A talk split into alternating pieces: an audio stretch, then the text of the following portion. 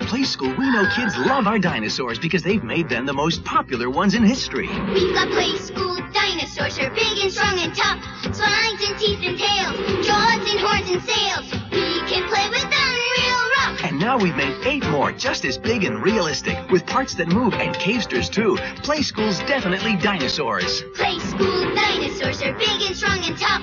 We can play with them real rough. Ah, scared you, didn't I? Rolling.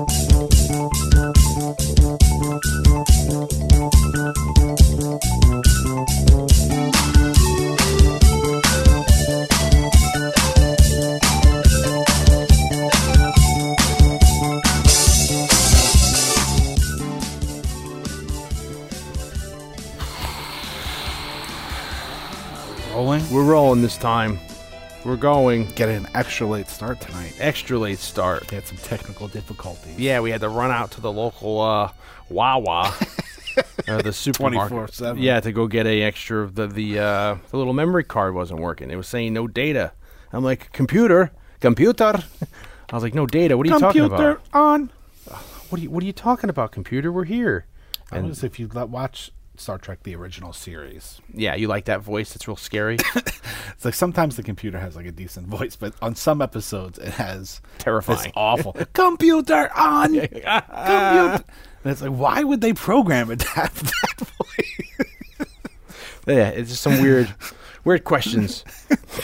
It's the future. Clearly, they have the technology. Well, they Voice realize in the- well, how- what's why it- would that be the voice they choose? Is it a- computer on? what is it? hundred years to next generation? What's the uh, the, the the the I don't know, but, but like at least by then they realize they got um what's her faces. In I think it voice. might have been Majel Barrett or whatever in the first season. She was just doing a crazy voice.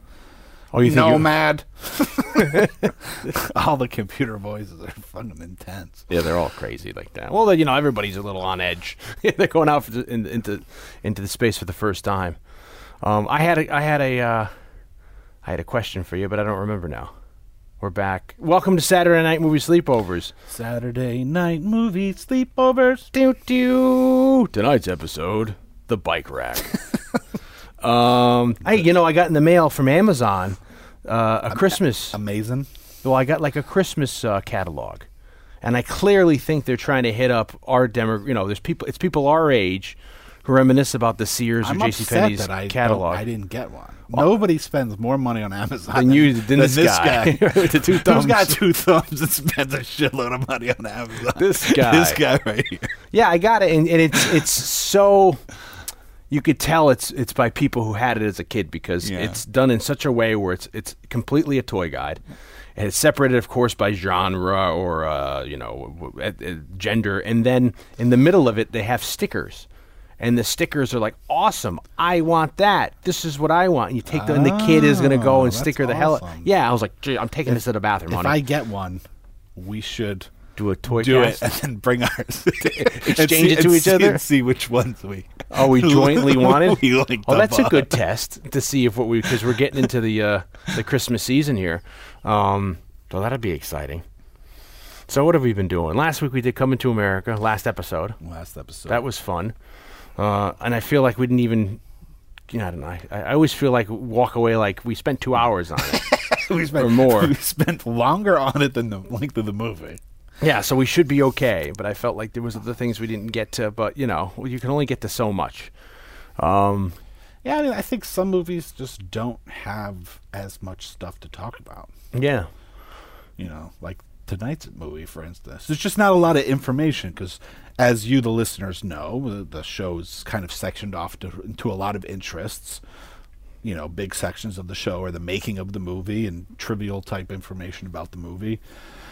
And then obviously, you know, how we feel about it and then memories and stuff like that. So having a big section be research based, sometimes there's just movies that there's just not a lot of information to research. Yeah, and we strive in this world to make those movies have a lot of a lot of research. Yeah. But we don't. sometimes you just can't find it. Or Yeah. we run out of time. Dude. Can't uh Oh, that happens all the time where we do all this research and then we pop the DVD and then there's like six or seven massive documentaries on it. like who knew when we tried to do Alien that time that there was a documentary longer, six hours long. Yeah. You better put the coffee on. Blade Runner has Blade like Runner. a four-hour documentary Jesus. or six, something like that. Yeah. Crazy. That for me was that Alien box set because there's like The quadrilogy. yeah, there's in the there's day. there's freaking documentaries that twice, three times as long as the actual movie.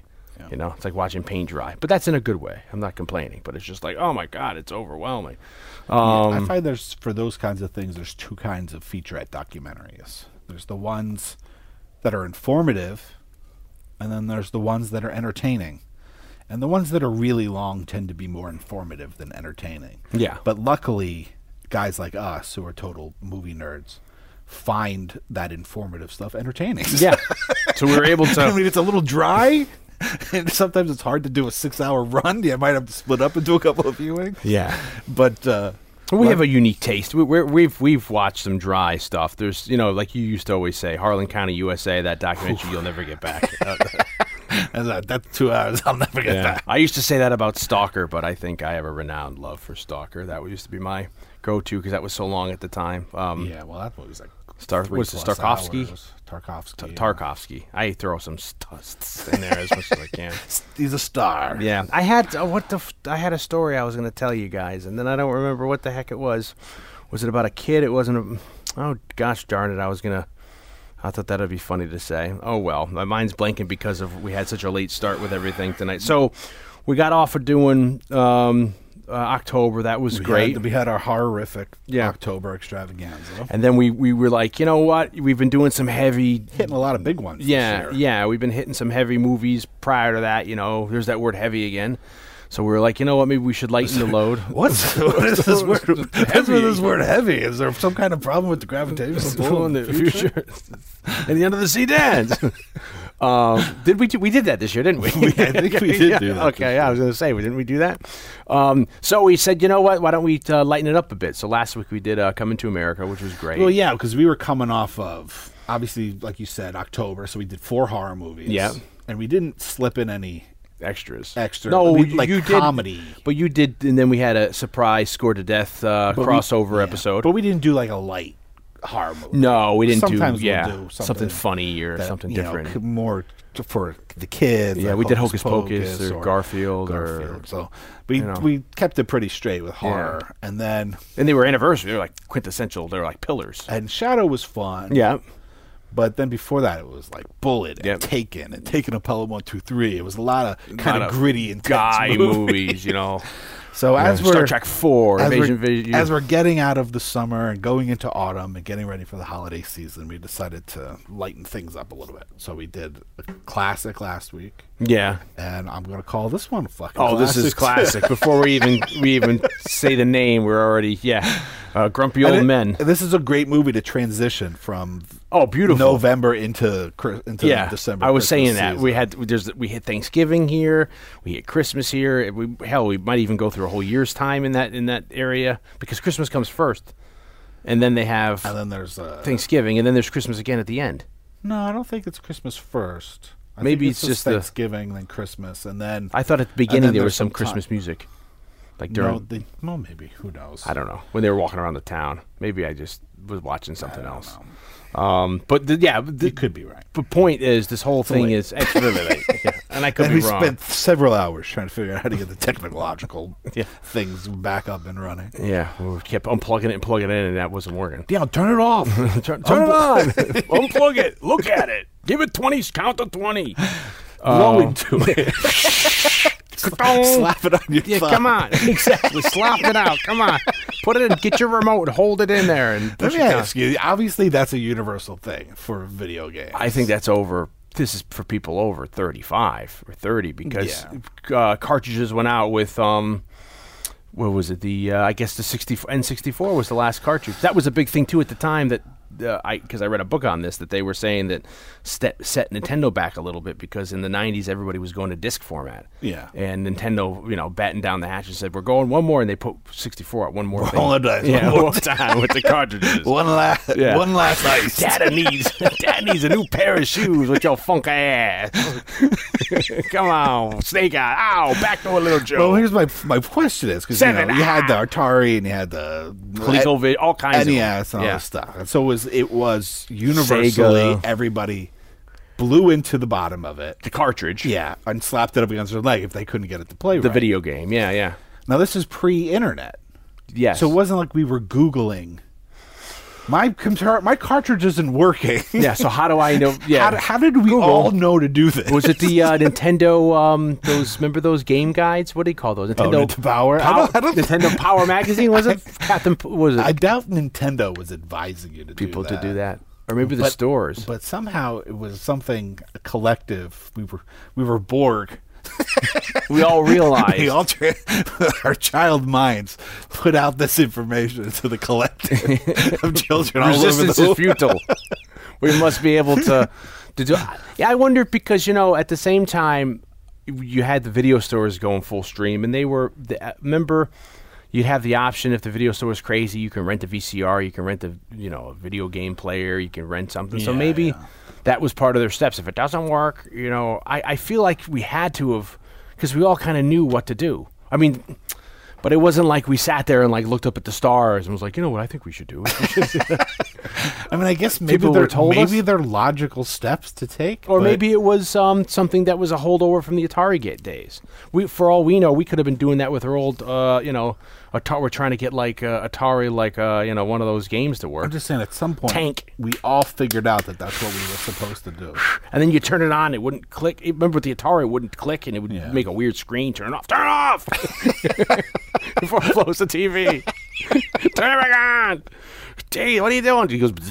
Or remember with the I remember with Nintendo, you if you didn't do it right, it would start flashing. Yeah. The light, so it wouldn't it would, didn't get like a solid connection. It was My, eh. like my, I will say though, I mean, I don't know if I was to hook it up now if it would work as well, but I never really had a problem with Nintendo. I took very good care of my NES Yeah. and all the games. I had the cleaner, of course. and you had like the stick where you clean Yeah, out you- the cartridges, yeah. and then you could you moisten the the cleaner cartridges, and you stick it in the machine, and you kind of wiggle it in there. And then you hit. I mean, but what, I mean, I wonder if that was just all a bunch of BS. Because all it is really is, I think, in there is you're just getting um, uh, what do you call that stuff? Rubbing alcohol. You're I remember like- when I was living in Port Chester post college. Yeah.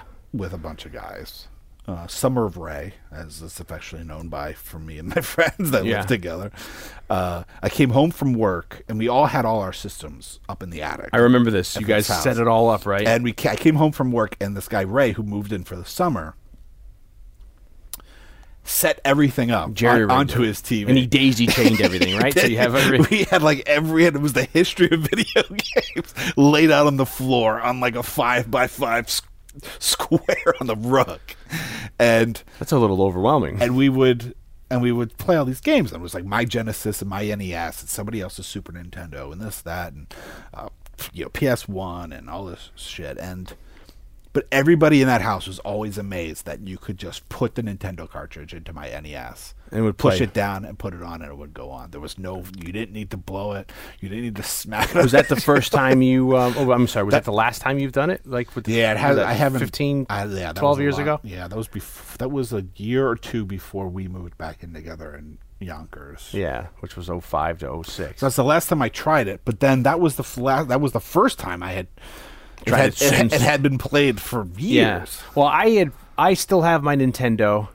I got myself a 64, you know, like around 2001 or so, uh, just because I wanted to play GoldenEye. I still had my At- I bought myself an Atari, but anyway, so I tried to hook these up fairly recently in the past five years, and the problem was the Nintendo worked fine because it's a coaxial hookup. Yeah. Uh, I think the 64 was it's like what do you call those like AV uh, RCA Yeah, the. RCA.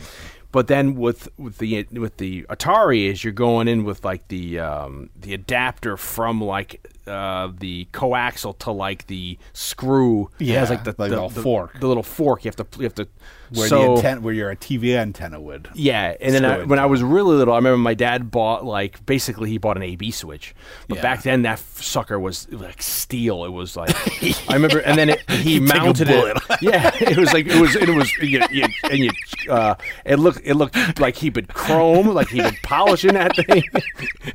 And you had that in your breast pocket. You know. and somebody shot you. the, the reveal at the end of the movie. oh my god, he has a, he has a Nintendo AB switch. slight dent. Yeah, he has an Atari AB switch. Does it still work? and it had a it had a what do you call one of those? It just had like a metal rod, And the metal rod, you just from one side to the other. That's how, our- Yeah, you know. yeah. And he mounted it on the back of the TV because it was a cabinet model television. So he just fucking Drilled that shit. grilled that shit in. in right in the back. Don't worry and- about any yeah. of the tube.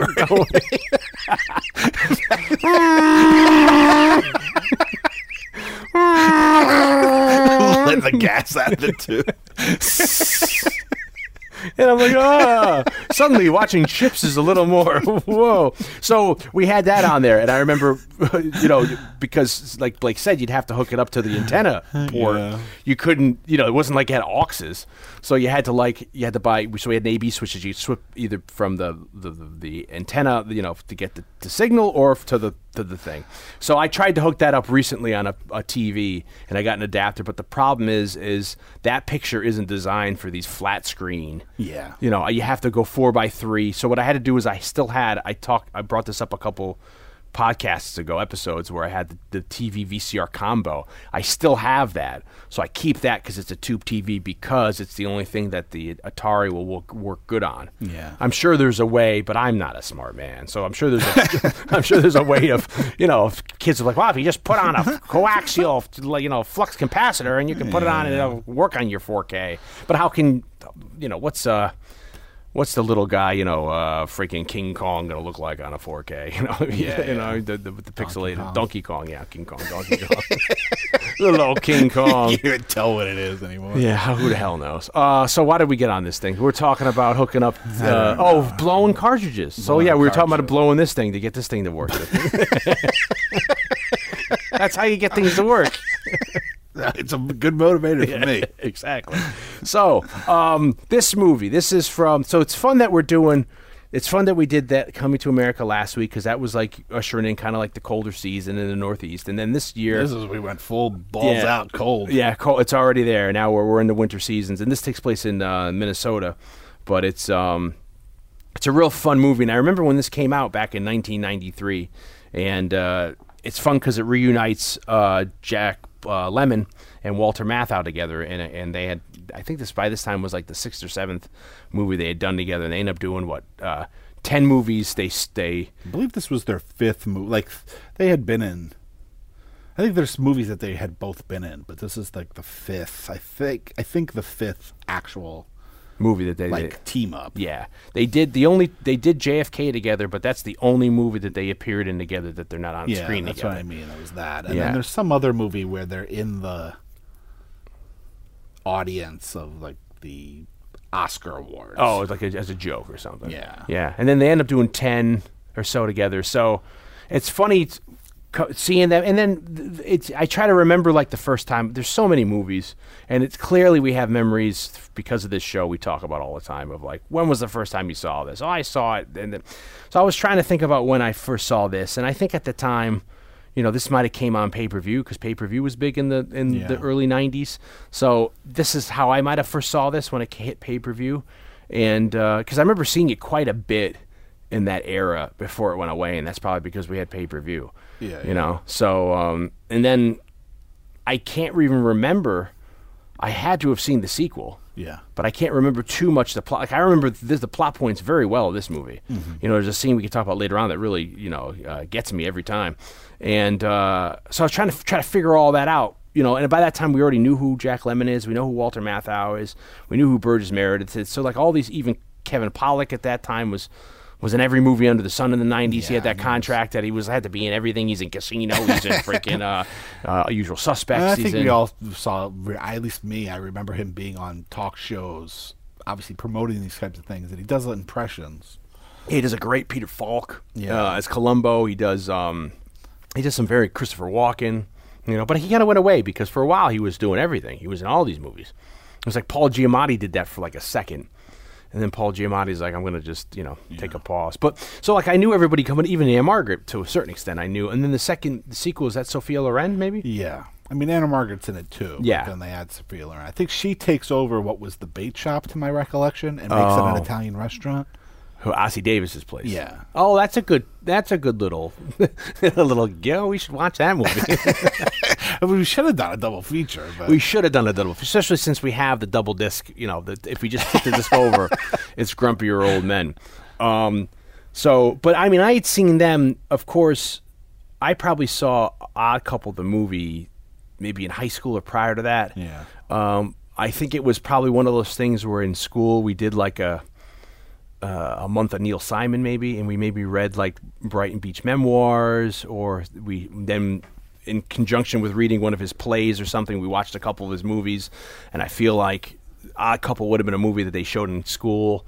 So I'd known Odd Couple, you know, and then of course, you know, you know Odd Couple, you know the TV show growing up. Yeah. But with with the two of them proper, and then I think after seeing Odd Couple is probably when I went back and like saw the Fortune Cookie and Yeah. and saw some of the other movies I they were didn't in see together. some of the other ones until more recently. okay, Like not in the last couple years, but probably in the last 10, 15 years. Yeah. As opposed to p- prior to yeah. college. I mean, Odd Couple I'd seen pretty early. I'd like to. I watch the show all the time in reruns, and then I feel like my stepdad rented the Odd Couple when I was maybe ten or eleven, and we watched it. So that one I got introduced to pretty early on, but it wasn't until much later where I watched Fortune Cookie. I think on Turner Classic Movies. Yeah. that, they aired that, and I watched it. And um, and then in 1993, this came out. This actually came out earlier than I thought it did. Going in when we went into this, for some reason I felt like it was later. Like Maybe in it's years. maybe it's because the second one is 95. I think. yeah, ninety five or Like I kind of felt like they were closer to the mid to late 90s. Well, they did a whole. They did like Out to Sea, which I remember, but I don't think I've seen all the way through. Isn't Brent Spiner in that one too? I feel like he's the maitre d' on that the one boat. I've never seen. I've seen The Odd Couple too. I I feel like I've seen that. Unfortunately, Bad. not very good. Yeah, I, I I feel like I've seen that. They did about three or And four. I think movies. it was written by Neil Simon too. Yeah, I think I agree with you. But it was just then, such a. Uh, Uh, what is that? That's wow, is that forty year difference? yeah. maybe? Well, that's 98. Ninety eight to sixty eight, right? So Yeah. that's uh, what is that? That's 40 years. Forty years. No, 30 what- years. Like carried a two to 30 one. years. 30 years. Yeah, and I'd seen I'd worked at a video store during uh, college, so I saw the front page when that came out on DVD. Yeah. you know. So I and I've only Well, I seen that always, always once. loved His Girl Friday, so Yeah. that was a An incentive to that yeah, yeah. to check that out. So that one I saw, but that was probably not even until college or shortly after college when I finally saw that. Yeah, and um, I'd seen. I didn't see all the. I, I feel like I've seen the Odd Couple too. I know I've seen Grumpier Old Men. I might have saw a little of Out to Sea. Um, But I was, for some reason in my head this movie was later, and I think it's partially in my head later because I remember going out to dinner with my dad, and it was around the time that Mask of Zorro came out. the Anthony Hopkins. Yeah. Antonio Banderas. And Antonio Banderas. You know, I, full disclosure, I've never seen that movie all the way through. And I think maybe we saw it. Maybe he and I went to go see it at the movie theater. Anyway, we're sitting there talking, and we were talking about how, and you know, this was a conversation that was you know a long time ago, and so, and so to the to the huge Mask of Zorro fans out there, please don't be upset by this this conversation I had with my dad. 20 years on. But uh, we were talking about how ridiculous the casting of Anthony Hopkins was as Zorro. I remember you telling me this. This is how, see how funny how stories get recycled? Because he's supposed to be the leader who trains the Yeah, Antonio. he's like the original Zorro. I haven't seen this that movie since the theater. and you're mad because you, they should have casted George Hamilton. No, well, the, Who's he the would- original He would have been better, but we were like, The gay who could you Zorro. cast as the old guy? We were thinking at that point he was old, but maybe Tony Quinn Yeah. would have been Yeah, an Anthony interesting Quinn choice. great. And so we were talking, and then somehow it came up, and I said as a joke, and to this day I can say it to my dad, and he'll remember that story. and We'll laugh about it. I said grumpy old Zorros. and, have- and it was this idea of having like Walter Matthau and Jack. He's Lemmon coming! be, be the old Zorro. And so grumpy old Zorros is this joke that I have with my dad now, twenty years later or whatever. And uh, and so in my head, it's closer to Zorro's Zorro premiere. Which was like 97, 98, I Yeah. think. And with this idea of grumpy old Zorros, it it's like is connected to this movie in my head. It's a great idea to have the two of them battling. It's a it's kind of like a um what's that name of the freshman? You can do it like that where it's like the two of them are the ex Zorros and they're trying to get the guy help the guy to get the girl. So it's like a Cyrano de Bergerac kind of a meets Zer- and he's like, Come on, yes Now, a couple years ago, I maybe five years ago, uh, the, this and the second one were on maybe HBO on demand or on demand or on Netflix or something. And there was a weekend where, because I don't think I had seen either. I think I saw the first. I think I saw Grumpy Old Men in the theater. Oddly enough, Yeah. must have gone with my parents. With I can't remember if it was with my mom and my stepdad or my dad, but I feel like I saw the first one in the theater and then rented the second one. But I hadn't seen them since those first viewings. And about five years ago or so, they were on TV. They were on demand, and I was like, you know what? I have a weekend. There's nothing to watch. Yeah. I'm going to watch. I'm going to do a double feature, and I did it. And I feel like I told you after. Maybe it was af- maybe it was less than five years ago because I feel like after I watched them, I thought I texted you and said we should do these on the we should do one of these on the show at some point. Well, I remember you telling me that because I didn't remember. So it must have been less than five years ago because the show hasn't been around. well, you brought up about um, it being, you know, at some point it hits Thanksgiving. Yeah, And that was a then- couple years ago. We were thinking then- about like, hey, you know, we can maybe do it around Thanksgiving. But then I and I had a memory that it had a, uh, of course, that it's all snow. But I thought it had Christmas something in there. It was Christmas at the end for sure. Yeah. because that's when uh, the dog, the Daryl Hannah. Hannah and her husband come. Yeah, for That's Christmas, Eve, and there's little, yeah, yeah, And yeah, Kevin Paul comes over with the broccoli. yeah. Um, so I remember that. I haven't seen. Again, I don't remember the sequel uh, very, but I bet you it's one of those ones where if I sit down and watch Yeah, it, I think they'll come back to you as you watch. I had forgotten. I thought it was Sophie Loren in the in the in this one. I forgot it was Ann-Margret in the. You know, I forgot who the girl was. So then I guess that's it makes sense to, to having her be the sultry one. And then now that you said that she turns the beach shop into an Italian, That's my place, that- recollection I think that it. you're right. You know, and then they're like going, yeah. I think that's the whole kind of shtick. I think that was probably Burgess Meredith's last movie. Yeah, he does a un, he does a, a voiceover work in um as the narrator in the what is that In the GI Joe the movie. in GI Joe the- no no no no in the Legend of uh, Bagger Vance. Oh, You know that you know that Yeah, golf yeah. movie with Tim with uh, uh, uh Tim uh, Conway. Tim with, with Tom Conway as Bork or Dor- what's his- Dork. There goes golf. Yeah. Hello there. We're gonna go golfing here. yeah. Burgess Meredith in the end of his life. I don't he know was why doing Tim- like I don't know why Tim Conway popped he was into my head. he was doing a lot of weird. He was doing he was doing Super Dave. Remember Super Dave? He was doing a lot of that. No, I'm kidding. This is all a lie. But he did. He was the narrator for the Legend of Bagger Vance, which is like 2001 or so, like that.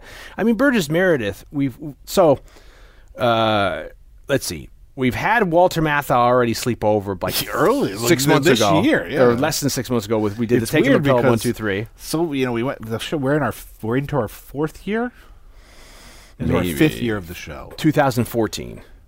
So that means we're in our fifth year technically because we're going now So into we're in our fifth year, yeah.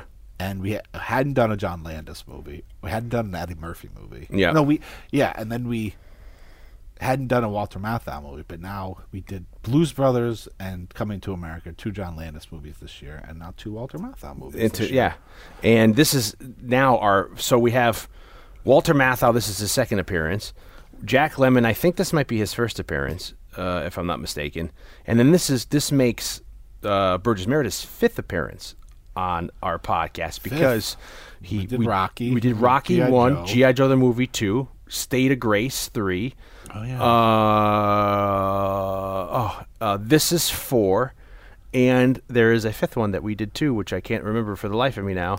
Um, that he had a little cameo in, and I was like, oh, oh, Santa Claus, the movie. Oh yeah. He plays Father Christmas that that that renews the thing. So this is the fifth. God so bless him. so he's starting to you the know movie hit too. over John Carpenter as trying to be the most.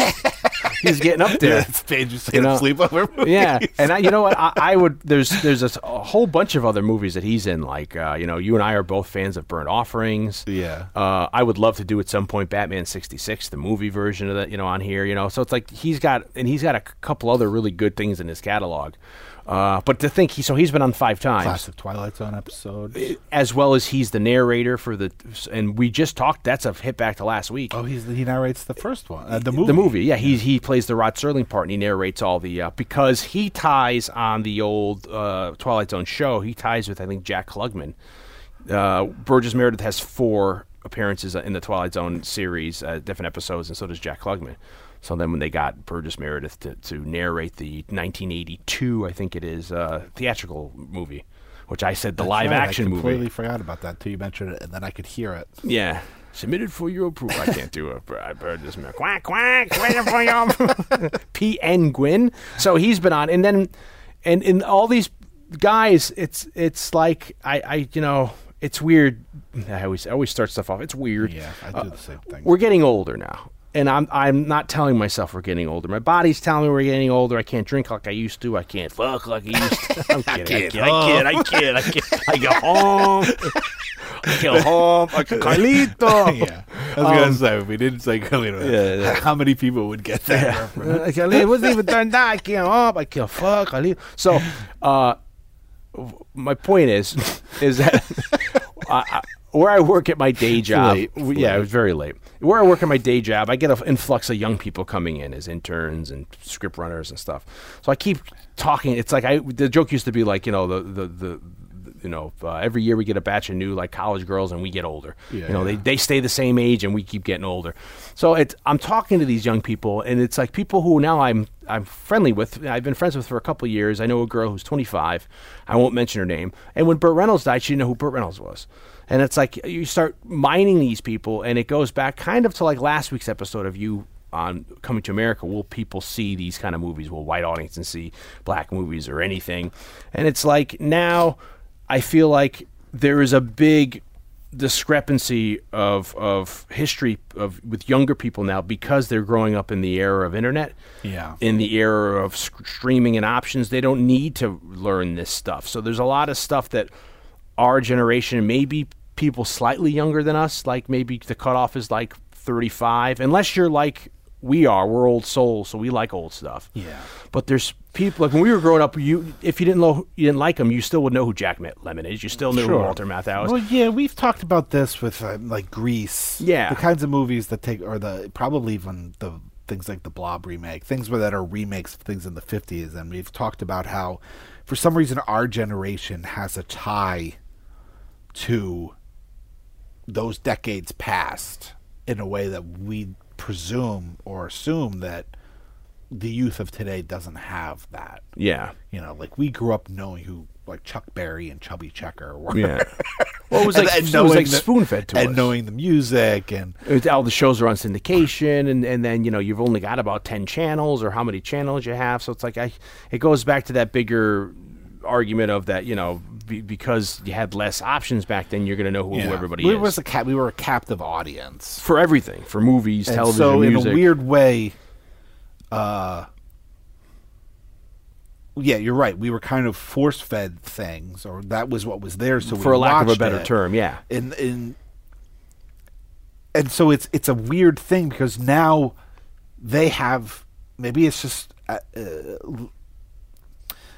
lack of limitation. yeah they have a you know. freedom to Now they, can, watch whatever the hell they, can want watch whatever they want in whatever So, language in what other country even though they can, if they chose to, be you know educated in the entertainment of our youth and the youth of our parents the Yeah. way we were, they just maybe doesn't occur to them to Well, do th- so. th- there's two things there. There's the there's the there there's the fact that they're not educated for the most part um, in stuff like this, and then there's and this is not a hit on them, but there's no uh, motivation to go Yeah. learn about stuff. Like people don't know who um, you know. It's and it's weird because it's like.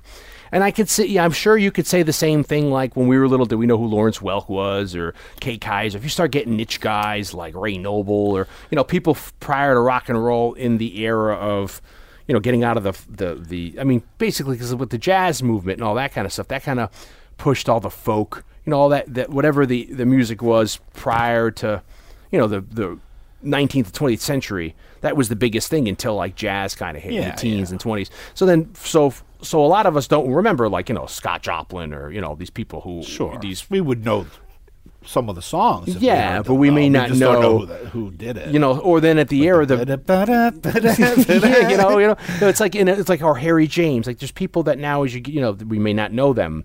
So I wonder. I mean, we know them, but as a kid, we would know. yeah, stuff. or or some people our age might not even know some of these people now. But it's only because we have an affinity for maybe this kind of music that lends itself to that kind of. You know, I'm using that as an example to show like so now these these people. So maybe that could be an excuse why they don't look back and they don't know. But some of this is fairly recent, where it's like this is only 20 years ago. So I just feel like maybe there's so much content out there that you're not caring. You know, the mu- music nowadays. There's so much music out there. You don't need to go back. I mean, classic rock. It's like now they're playing like like Red Hot Chili Peppers on cla- and like I'm like is, Yeah, is yeah. Red Hot Chili Peppers. I, I guess technically it is classic rock because in, in the 80s and 90s when I'm listening to like classic rock, they're playing the Doors. That's only 20, 15 years old if you think about it. So, uh, so it's it's Then such I a would- weird I time. mean, at least I did. I, I think, I think you, you know, you did too, and I think most people our age also. But even had a tie to things like silent comedies and silent movies in a way. I remember, you know, obviously we well, you know, because it was you being had cooked in the Laurel and books. Hardy. I mean, was you know the Well, you had the Three Stooges cartoon show, and that was Yeah. past their debt. You had Lauren Hardy coming up on Scooby Doo. There was also this show that would be on so early on Saturday mornings, and oh, I would get up so early at my grandmother's house because my grandparents got up at like, they got up at like three o'clock. yeah, the they got up with the birds. Because they realized, you know, we don't sleep much. You know, we're at the twilight of our And, years. uh, there used to be this show on, at least in Philadelphia. I don't know. I don't remember the name of the show or anything, but it was something like it took place in a newspaper at a newspaper press office, and it was kids.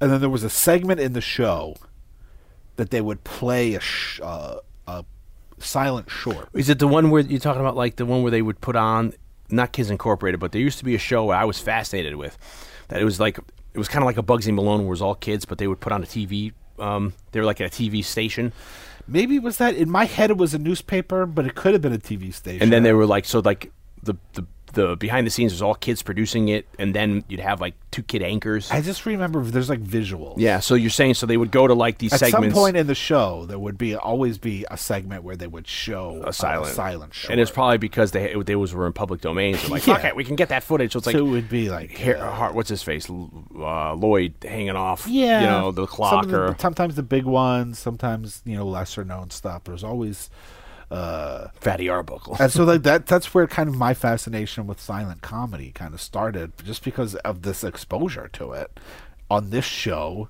that used to be on, Yeah. you know, at four, five o'clock goes- in the morning on a Saturday. Because then Blake, and then when we were in college, his junior film, you did an homage to like Buster yeah, Keaton became comedy. obsessed with Buster Keaton. Yeah, so you did like a your own silent movie, Yeah. uh, purposefully. So you know, to, to, to as an homage to that that to that But I guess it really is just all exposure. But I wonder if it was cooked in the books too, because our the people who were making that programming was of the age of that was still their era. Yeah. But that's odd because in our era, like it's you know it's like uh, the other day I was walking down the road and I saw that suppose I guess now like the '80s is like when we were in high school and in the early odds the '70s was in fashion. Now the '80s is in fashion. So I rolled my eyes and I was like, oh my god, if a couple years the '90s is going to come back, I'm gonna just I'm gonna kill myself. you know, it's, it's just like you know with the with the parachute pants and all those crazy colors. You know, it's like oh, we're already there that we're gonna now be you know uh, missing the 90s and then the odds. It's like so I don't know if if it's just you know then also there's 50% of people our age who I could say probably wouldn't know who these people are either. And you know, we have an educated audience that listens to us and people are here because they like this kind of thing to begin with. They didn't just happen by on the radio dial our podcast. So well, I was reading. So there's, I'm, you know, like you say, there's people like my old roommate, uh, my good friend from growing up that you lived with for a short period of time too, Mike Stratton, who he's not in the movie. He likes movies, Yeah, but he's he more into sports. not a movies guy, yeah. You know, he's into sport. He's a, he's a math guy in his head, and you know, he's he was an accountant. He worked for like uh, you know Wall Street or whatever. So it's like, you know, he likes sports and stuff, but he wasn't, a, you know. So I'm sure there's a segment of people out there that are our age and don't even know this stuff either. But they may know the crap out of football, baseball, hockey, uh, rugby. Yeah, I was reading. I was looking to see. I realized I didn't have Psycho on Blu-ray. The Gus Van Sant version. I had it as part of a box set on DVD. Yeah. like a big souped up Hitchcock thing, but I, I didn't have it on Blu-ray. And uh, so I was reading the reviews of like which one should I get, and I was on Amazon. And I was reading the reviews, and there was all these reviews from people that were like, uh, "It's okay for an old movie." Seriously. Yeah, I just bought it because I wanted to have it in my collection of horror movies, but you know, and there was all this stuff about it being this old movie and how it's okay for an old movie. And I was like, what? Well, that's the, this is a perfect example, and I will retell the story whenever we get a, back to Psycho. But I remember I saw my first viewing of Psycho. I was Dun dun dun dun dun dun. dun. I was probably uh, I don't know. I was little, but I probably wasn't younger than ten. I Yeah. would guess I was between maybe nine to twelve ish, and I was at my grandmother's house, and I would watch. They lived in the basement because my grandfather had a stroke, so he couldn't go up the stairs. So, um, they kind of made the basement so that it was made over. There was even a kitchen in the basement. It was like a, almost almost like two units. Yeah. Uh, and so they kind of just lived in the basement. There was this whole upstairs that we never went to. Yeah. Sometimes when my brother would sleep over, he would sleep upstairs. This is where the doll room was? That was my grandfather's house. Had clowns. Hmm. Had a room of clowns, which my brother says isn't true. But that's my ma- recollection. That's a whole other story for another Yeah. time. Okay. That's for when we That's do for the it. poltergeist. that's when we do poltergeist or it. yeah. Um, and so they would be watching the news, and I'd be sitting in the kitchen in the basement watching something on a screen that was Yeah, it's like three three inches. It's like watching it on your. Uh, on your phone. yeah. You know, one of those old TVs you gotta dial it in. Yeah. It has a radio, FM radio, and a screen. I saw that the other day. I was watching a movie, and it was, it was they were in a hotel, an old movie, and it was like they had the radio on. I was like, "Honey, see, the TVs used to be radios in the hotel room." Sorry, that's fa- fascinating. And it was on PBS. Yeah. It was in Philadelphia, so it was Channel 12. Yeah, Because in Philadelphia, they don't say PBS. Yeah. They go, it's on Channel 12. yeah. That's how us in Connecticut was Channel Thirteen. Yeah. So, um, and it was on. It was just starting, and there was, and I'm watching on this tiny little screen, and for some reason, I felt that this was an important viewing. You knew that. I guess yeah. maybe I had heard it. It was black and white. There was something about it that was like I can't watch it on this tiny little screen. Yeah, Now I was a little kid and I was afraid to go up into the upstairs by myself. I don't know why. It was just creepy. It was like old furniture. Felt like it was hermetically sealed. it wasn't used. Nobody yeah. had the couch It was like nobody had ever sat on it before. The shadows moved. a beautiful couch from like 1955. Yeah. and there was no plastic cover on it. It was, it was just perfectly. The rug wasn't all worn because nobody walked around Yeah, up there. looked brand new. Looked just vacuumed. and there was an old TV, and you'd have to turn it on and then wait like ten minutes. yeah, wait it, for it to warm up as the tubes. and there was a little console on the floor with knobs where you could turn it, and it would change. It would turn the arrow on the ceiling. Oh wow! on the roof. To- to- yeah, what direction you want? That's they they dropped some money back then then to get that option with the antenna. So I ran upstairs. I feel like I need to watch this, even though I'm afraid to go upstairs Yeah. at night. Yeah, I'm gonna go upstairs and watch a horror movie. yeah. I turn on the TV. It was at nighttime. Yeah. Okay. And then I run back downstairs because I gotta wait for the TV to warm up, and I didn't want to miss any of the movie. What's Blake doing? Don't worry, let him have his fun. and then I went up and I watched like, but this was like that kind of age. It was that age, and it was blew my mind. And here it's depressing to read reviews on Amazon. So I went up and I watched Psycho by myself. Yeah. and my grandparents. Did you love it? I did, it was certainly memorable, and it certainly made a huge impact on me. It's weird. I, I wonder then. So it's depressing to be like at ten. I realized that this was important. I- To- then to read a, a customer review on Amazon that's like, eh, I don't normally watch old movies, but it was okay. I wonder. There's an air of pompousness, like to like younger people, and I don't know if they even know, like that, like, like you know, like the know-it-all kind of a thing. Oh, It- sure. And this goes. This transcends just entertainment. It goes anything. You know, you could talk about well, politics, yeah, religion, you knew, life. You You, knew know, me in my youth, so I did. and this is spiritual. I came a long way. you you have. When I hit thirty, Yeah. I realized like I'm you know still what? friends with I you. don't. I don't know anything. I Uh, thought but- I knew everything. but it's so I, but I feel like more. You know, this this generation, it's it's a lot of that. Like uh, you know, the the, the uh, we don't need to watch that, and and that I see that a lot of with older. I mean, older movies to these people are like prior to 1990 or 2000. You know what I mean? That's that's crazy. Breakfast Club. I don't watch old movies. Yeah, you know, or, or and then like you're saying, if God forbid it's black and white, you know, won't even be entertained. And then so it's weird to see people nowadays, like you're saying, that are of the age to think of writing these things. Then they're going on and they're now just like salting up the comment sections of a uh, of movies because they don't like it because of whatever reason. Yeah. You know.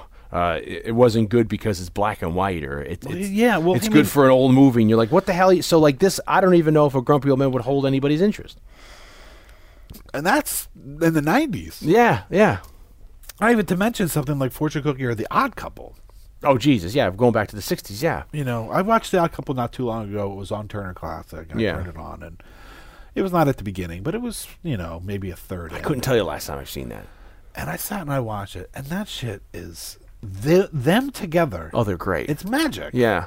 And it's crazy to think that, you know, that was based on a play, Odd couple and Walter Matthau was in the play, with Art Carney. but Art Carney played Felix. And I don't know the. I have Art Carney's bio, and I want to read it. And I I don't know if it was something because he was he struggled with alcoholism into the 60 his whole life, I think. But then when he did um, Harry and Tonto in the early 70s that he got an uh, Academy Award for, I think that's when it came out. He said, "I'm an alcoholic, Art Carney." Yeah. So that might have contributed to why he didn't then go and do four years because I think the play is 65 on Broadway, um, Odd Couple, and then they make the movie in 68.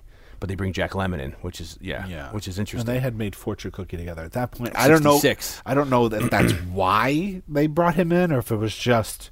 I don't know why Jack Lemmon ends up. They Yeah, cast Jack Lemmon. Yeah, they'd be paired up with him. But the fact, it's just it's. You know, like anything. A collaboration. I'm sure it's this way in some kind of business collab- collaboration too. I'm not in that. I'm not in business, so I so I can't speak to that.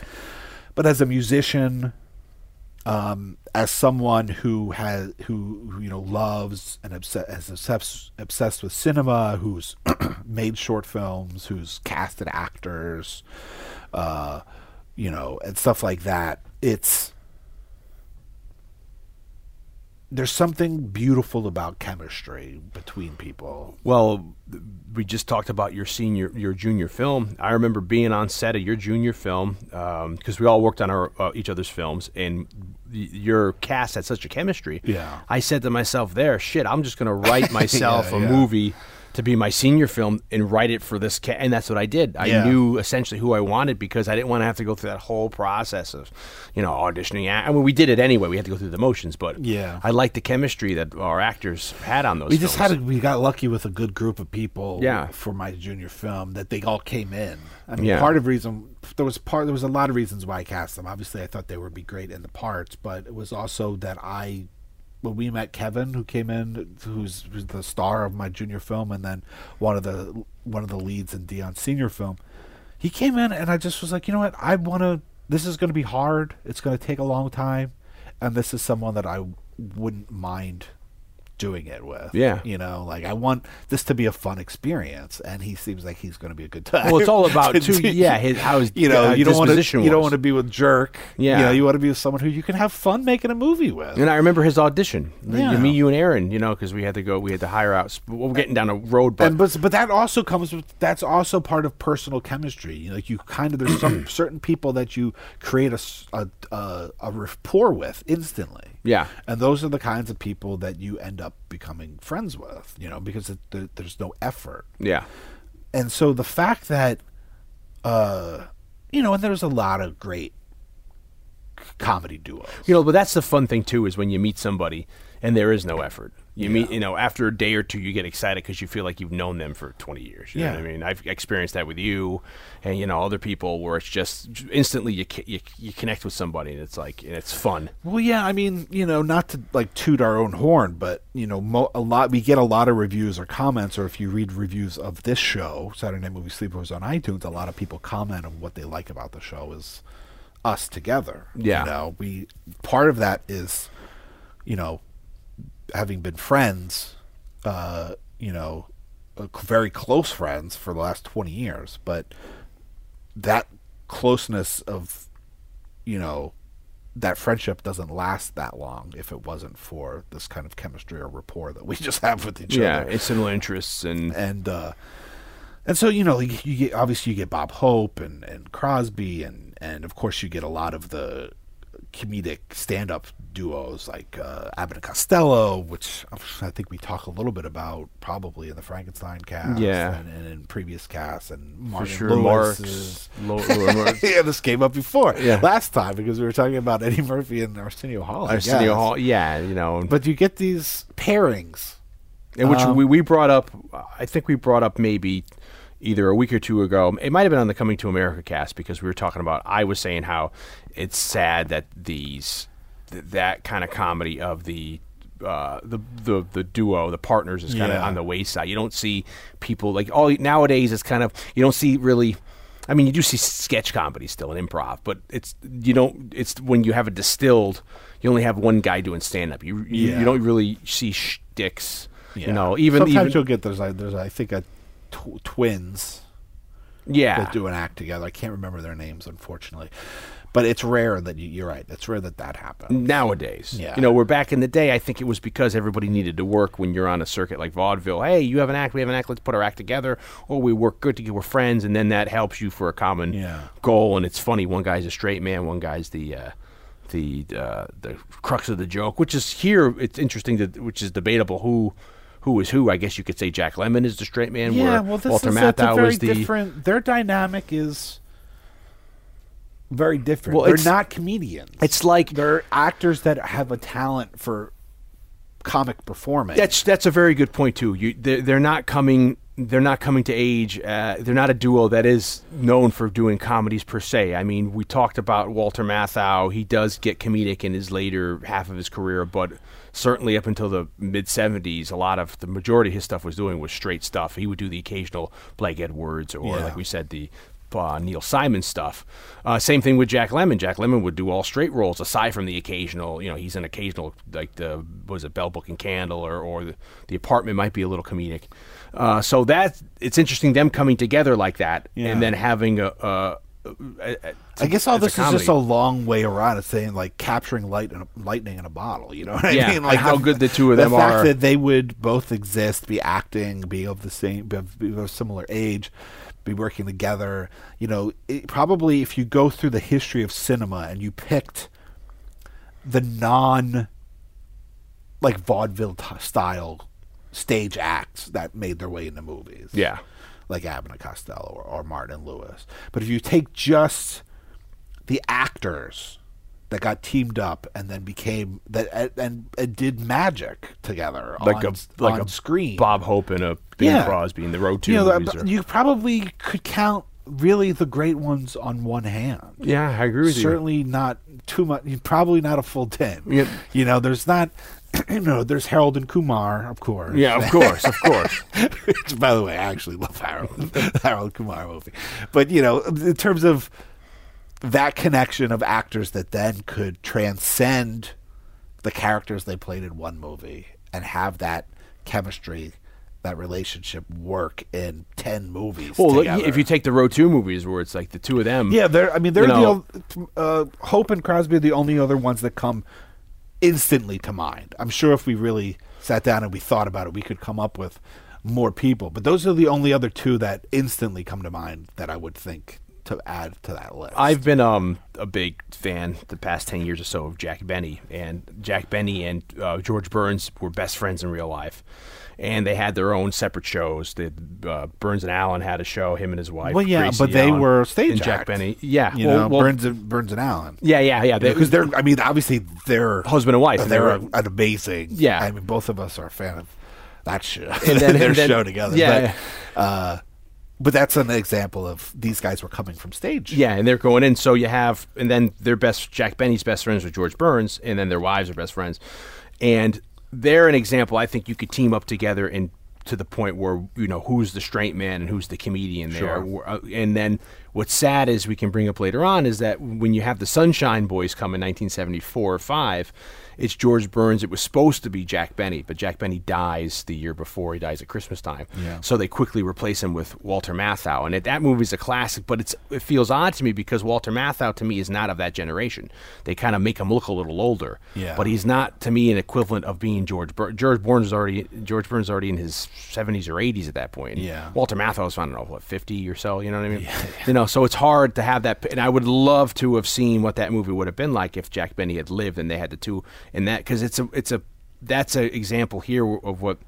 uh, We're saying even though they're both known as comedians, they didn't really work together so Yeah. much. But when they work together, it's freaking hilarious. And those are the situations. If you ever watch their shows, uh, those are the where they cut up the most. It's like watching Tim Conway and Harry uh, Korman together. Yeah. You know, where you're not supposed to laugh, but these guys make each other laugh so much. You know, so it's when you have two actors like these guys, Walter Matthau and Jack Lemmon, who aren't necessarily comedians, they do good comedy, but they come together and then they do these amazing. Well, you know, we were know. just talking about Gene Wilder and uh, Richard, Pryor. Yeah, like that, that's a, a great, and that's another great example. You're right of them. They, you know, they've both done comedies on their own. They've done serious movies, but then when you have them together, they did a series of what four or five movies together. yeah. Um, you know, just certain magic, and it's a beautiful thing to watch, and it's a beautiful thing.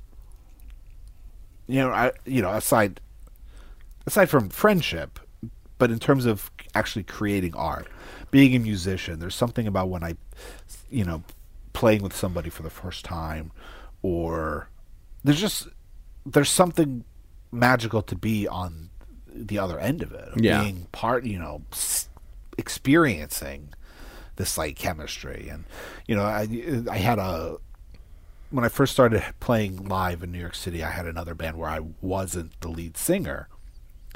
And for some reason, he played guitar and I played guitar. And even though it was my band, he was kind of the lead. He was the lead singer. But I don't know, just for some reason I never had as much fun playing guitar with anybody as I did him. And so when that when he when the that ba- version of the band kind of broke up and he left the band, it was kind of depressing because Yeah. I knew like it was not going to be easy to find somebody that that just has that kind of instant you know rapport it's weird. chemistry together. You see, there, that's that's a example there of, of of that was a professional relationship. You met him because you Through were looking Craigs, to. Craigslist. Well, I needed a singer, and Yeah. he sang. and So- he came in and auditioned, And a lot I of had the- fun playing guitar with him, and he was a good singer too, and so that's why he got the job. Yeah, so it, a lot of you take go back eighty years. A lot of these people were put not not uh, th- these two here, Walter Matthau and Jack Lemmon, but a lot of the other people we've been citing were put together for that reason. They're on a circuit. They need somebody to fill a thing, and then they're like, you know, oh, you you're good. You have a rapport, and, and they're put together for a business reason to be funny together. Yeah. and then they become this iconic duo. That's what happened with um, Abbott and Costello. I mean, the Three Stooges had uh, what's his face, Ted Healy first. He was the straight man, and they like we don't need this guy who's Yeah, abusive yeah. and a drunk, and we can do it ourselves. And it, it's weird. You have there, there's another uh, duo which I just started getting into, which I love, called Wheeler and Woolsey. And um, they're from the 30s. They did like a whole bunch of films, and one of the guys looks exactly like um, George Burns, even with the glasses. He has a cigar. What I like about their their comedy, um, th- these guys, uh, Wheeler and Woolsey, is they're not uh, making fun of each other.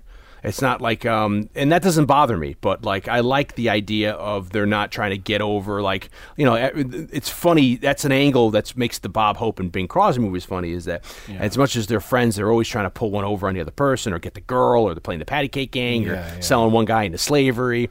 You know, to get out of the situation. Where I like the the the, the Wheeler and Woolsey, where it's just they're both trying to. There's no like kind of. Uh, you know, one trying to get better the other person. Yeah, you know, and you get that a lot sometimes, especially with Abbott and Costello, or And the straight sometimes it just doesn't work. You know, they Yeah. put together Buster Keaton and uh, uh, what's his name? Ooh, not Fatty Arbuckle, No, no. the younger guy. Ah, cha, cha, cha. Cha, cha, cha, cha, cha, cha. What's what's he got? Oh, Jimmy Durante. Durante, yeah. Frosty the Yeah, Snowman. instance was a where they made a shitload of movies together. Bing, uh, uh, Buster Keaton and uh, Jimmy Durante. Yeah, during the talkies when Okay. when Buster Keaton went to talkies, and he they just got teamed up. Well, they were look. Yeah, they're looking for, the what would work. Yeah. and you know those movies have their own merit, but there's a reason why you don't know that they were, Yeah, the duo. That they were a comedic duo Keaton that made um, a, you know more than a handful of movies And I was- you know- it was because it didn't quite work. You know, it was Keaton. One was a genius and had his own persona, and then to team him up with someone who was com- such a opposite. Yeah, a- sometimes that'll work, but sometimes it just it was like they just didn't mesh together. How many movies did they do? I don't know. It was a, it was more than a few. Like I was just watching for Halloween Pass not too long ago, so I taped. They did a they had a on Turner Classic Movies a, a night of the Bowery Boys, who I love, the East, better known as the East East End Kids or the the uh, Dead End Kids or the Bowery sure, they Boys. used to play that stuff on that show I was yeah, talking about. Yeah, and the more you know, but come to find out, these guys they started out doing serious. They, they were kids doing serious stuff in the '30s with Warner and movies with Cagney and Humphrey Bogart. Then in the '40s, they it became a shtick, and they're like, oh, let's just turn them comedy, and we'll make comedy movies, like uh, kind of like Mom Pa Kettle. They did 48 movies together.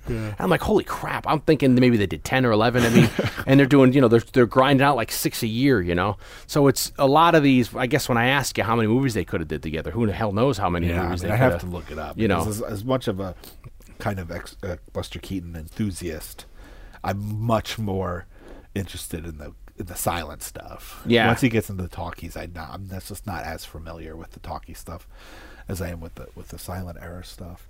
But in terms of grumpy old men, so this comes back. This comes out in the early '90s, Yeah. '93. Now, uh, Matthau and Lemmon hadn't been in a movie together since 1981, a film called Buddy Buddy, which I've never seen Yeah, I've never seen that either.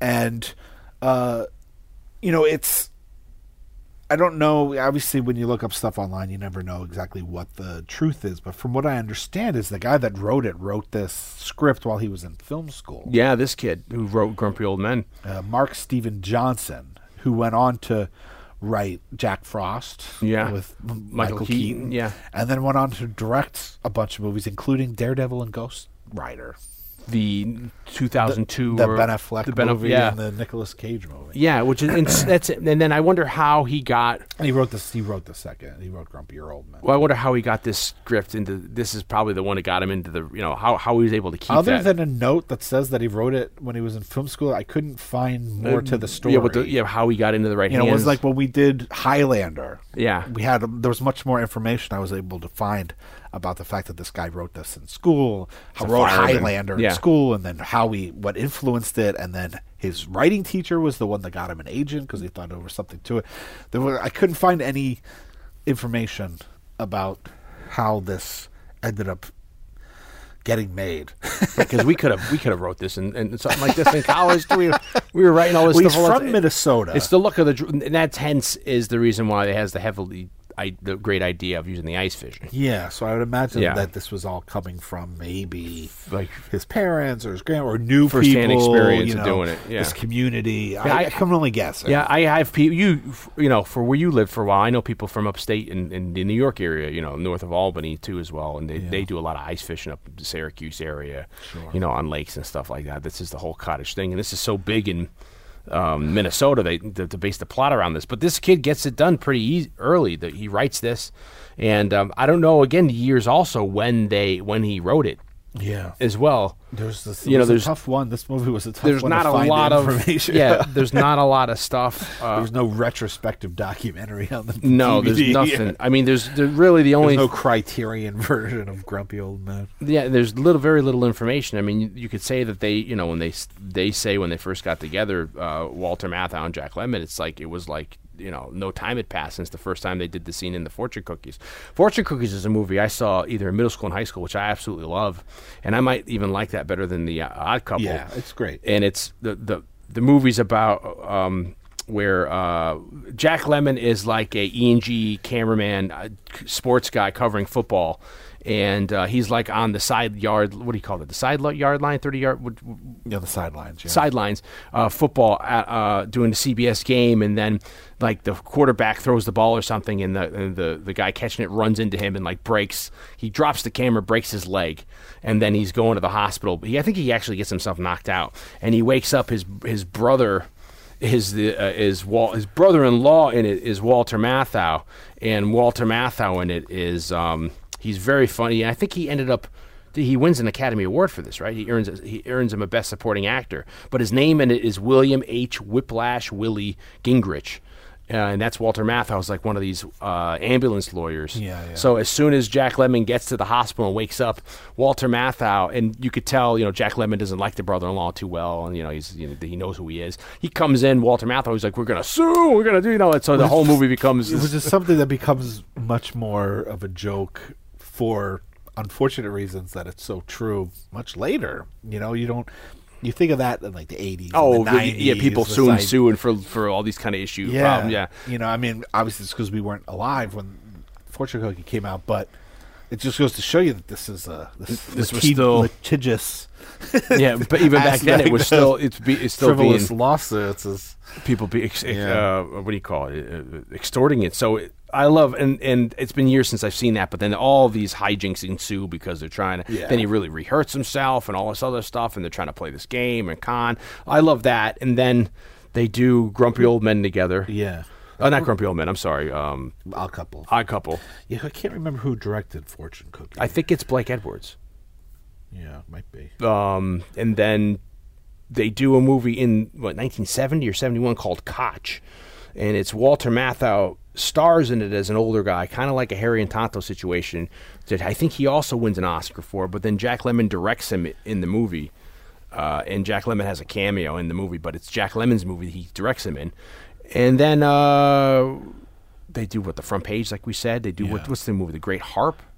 Yeah, that's the, Which I've- that's after this though. I think Is that ninety five? I've never seen that one Grass either. Harp. Grass Harp. Uh, that I've never I've never even heard of that one. Yeah.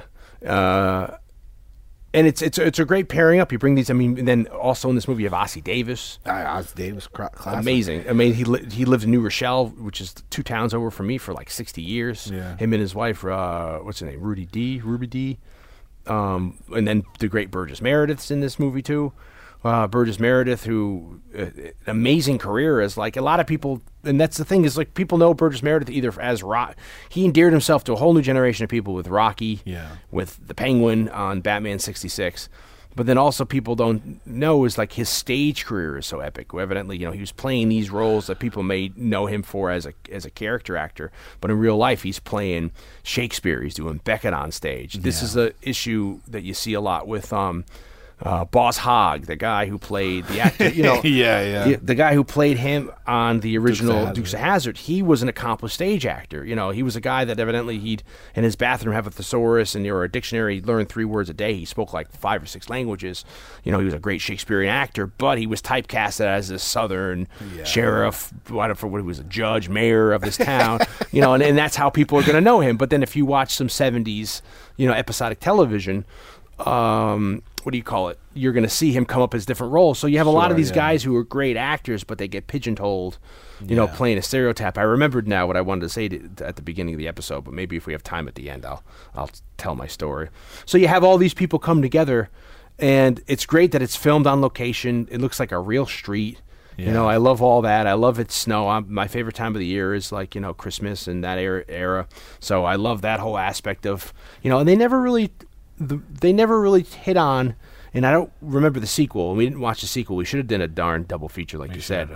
Um, do they ever address what happens to the wives?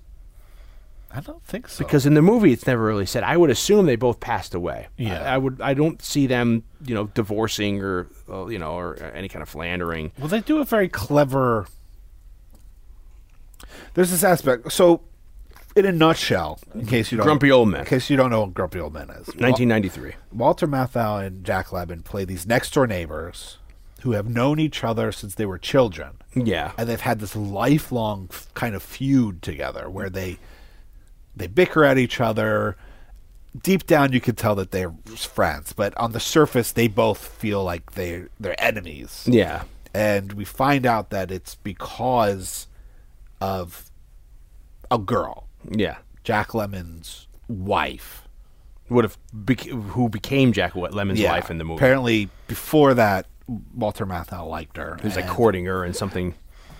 and so that mirrors itself in this movie because a woman uh, moves in across the street to them, and Ann-Margret, and they both fancy her, and she ends up kind of choosing Jack Lemmon. Also, Yeah. So you really feel like, man, Walter Matthau's gotten the shit under the stick. Yeah. in this relationship between him and this guy that were originally friends when they were little, and they've lived next door to each other for decades, because he's he's missed out on the girl twice. But then I feel like maybe uh, uh, there's a very clever scene. There's a very clever exchange of dialogue Well, you know, if I pause you for a minute, if this kid wrote this Yeah. as a fil- as a film student, and there weren't that many heavy rewrites on it, Yeah. it's a great script. Yeah. for a kid coming out, you know, it is like to bring up the Highlander. It is a great way to get in there because Yeah. it's, it's so effective. How It's a you great know- premise. Yeah. I mean, who knows how? Honestly, who knows how great this movie would have been had it not been the two of them? Who knows? Yeah. I mean, you can't. It's I mean, also- so much of it is tied into the fact that one, as an audience, we love seeing them together. we have to have that knowledge of them coming to it, or it's going to be very hard. You could do it, but it's hard. You're going to have to in the first couple minutes set up who they are and and have a save the cat moment so that you like them both, so that you you know they the what if here that I read was that they were thinking of putting either you know Dean Martin and uh, Jerry Lewis together, but. Uh, they hadn't teamed up together publicly since the 50s when they broke up their act and they went their separate ways. Dean Martin successfully had this amazing singing career, and then Jerry Lewis went and did all his great acting that people know and love him for. So to have them reunite, but what happened was uh, Jerry um, Dean Martin's son was an air was in the Air Force, died in I think a training accident in maybe 1990 or 89, and that really messed Dean Martin up, and it affected his health as well. So when you get around to this movie in 92 ish. Uh, Dean Martin's health is in a severe decline, and he ends up dying, I think, in '95 or '6. So they say the, one of the reasons they don't sign on to do the movie, the two of them, is because of Dean Martin's declining health. Sure. But you could very easily, maybe that would have worked together. But I don't know how, because Dean Martin to me isn't like you know I know him with like you know in the Cannonball Run years, you know with Sammy Davis Jr. jucking it- yuck, yucking it up. Uh, it's a kind of a different animal when you see him doing like his '60s stuff with like either in the original fat uh, the yeah, the it would have been. Pack. it would have been odd.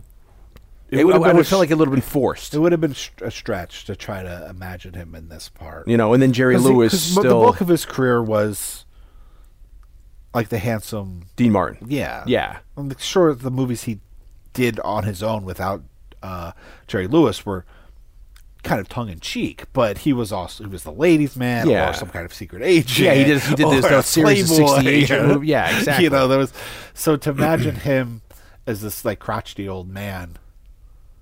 I think it, it would have been easier. It would have been easier to imagine Jerry Lewis in this part, and as, As one of the, as one of these guys Yeah. than because he is a because he was a crotch. Yeah, exactly. like like a Grinch. So- know, in real life, And then I don't know who else you could have. Yeah, You know. So, but so my, my point is, uh, yes, I mean it's a it, it's a it's a it's a good script, um, but who knows how? It's tough to imagine how well it would have worked had it not had these two guys in it. Because Yeah. you can see from the outtakes that a lot of it is kind of the, stuff that's improvised. That's another thing that I remember about this movie growing up is But it- that it had that outtakes reel. but there's it there's something about them you know even i was you know i was working on a script uh and uh, our friend aaron had read it and he he had issues he was giving me notes on the script he has issues. he has issues and i was saying with the script i said yeah but you know once it's cast who knows you know like this it'll, it'll take on a life of its own once you cast it Yeah, but sometimes our friend Aaron just argues to argue. yeah, he- You know, he'll do that just to, but I think that's true with movies, especially with a script. Is like, yeah, you could have a fantastic script, but if you cast it wrong, it might not work. it And might not work. And you can have a you can have an average script, but you cast it right, and it's, It's magic. work, yeah. You know, so it's hard to imagine. And I think you're right. You know, there's the beauty of having established stars and established relationships in movies, like Walter Matthau and Jack Lemmon, is that you don't need to do a lot of exposition. Like Yeah. you said, you don't need to have this moment where we can some where we see them doing something and we, as an audience, like them Yeah. because we are going to see this movie. They're bringing becau- that back because we like yeah, them. because it is Walter Matthau and Jack Lemmon. Yeah, There's some movie with Simon Pegg, and I was watching the special features for it. I forget what it's called. It's got the. It's based on a true story. It's about this about like a tabloid writer, and it's kind of a comedy. And Megan Fox is in it. oh, that Jeff sounds Bridges familiar. Yeah, yeah, yeah, yeah. and uh, Fairly recent. yeah, with you know, it's post Shaun of the Dead. Yeah. you know. So, uh, and I remember watching the Which is which is 15 years old. now. the special features, and they're saying one of the reasons why they cast him was because the character is a real son of a bitch. Simon Pegg. He- Like the character that he plays. Yeah, but yeah. And so, if you don't cast it right, the audience is just going to hate this character. So they felt like if they cast Simon Pegg, you're just you're gonna like them. It's like You're just gonna like the character, be, like because Simon Pegg is so likable. it's like Gene Wilder as Willy Wonka. You know, we talked Yeah. about that in the Willy Wonka cast, Yeah. where Willy Wonka is such a dick. I mean, rightfully so. The kids are trying to steal his freaking thingy, but he's such a Yeah. Until you know, you know, he has to. You Well, have to have a redeeming. That's the beautiful thing of casting Yeah. the right people and having one established personas, two having people that just have a certain likability. Yeah. You're right. Like we don't have to have that save the cat moment, which you know some of you people out there have read the book Save the Cat, but and some of you haven't. But it's like this moment of there's something that a screenwriter will have the character do something early on in the scripts, like save a cat from a tree or something, so that we as an audience know they're a good dude and we know we should like them. But here we don't need that because when we go into this movie, we're like, oh, we love Jack Lemmon and Walter Matthau, and we we love them separately, and we love them even more when they're together. and then we have you know the So- dads, Burgess Meredith. so you know, we're in. Yeah. You know, one, for many of us, it's the reason why we're seeing the movie in the first place. And for other people, if that's not one of the reason why they're seeing the movie, you still have most of us will still have this kind of predisposed, uh, you know, disposition to to these two guys. Um, uh, uh, the guy who directed it, John Davis, uh, he produced. John Davis produced it, and he's come up before, and he might already be nominated into the Sleepover Movie Hall of Fame because he produced Predator, sweet, Three O'clock High, sweet, License to Drive, Little Monsters, little monsters. Predator Two, Fortress. That's two different movies. Yeah. okay, because I bet you. I was like Predator Two, colon Fortress. I was like, what the? I was like, what the? Well, listen to this uh, right here, just for this Christopher Lambert triple pack right here: Fortress, Gunman, and The Hunted. You love it. Not That- the Antonio Banderas. Not. The, I mean, the um, Benicio del Toro. Anto- Tommy Lee Jones. no. How does it feel to be hunted? Christopher Lambert sword wielding hunted, and Yeah, then and also Waterworld.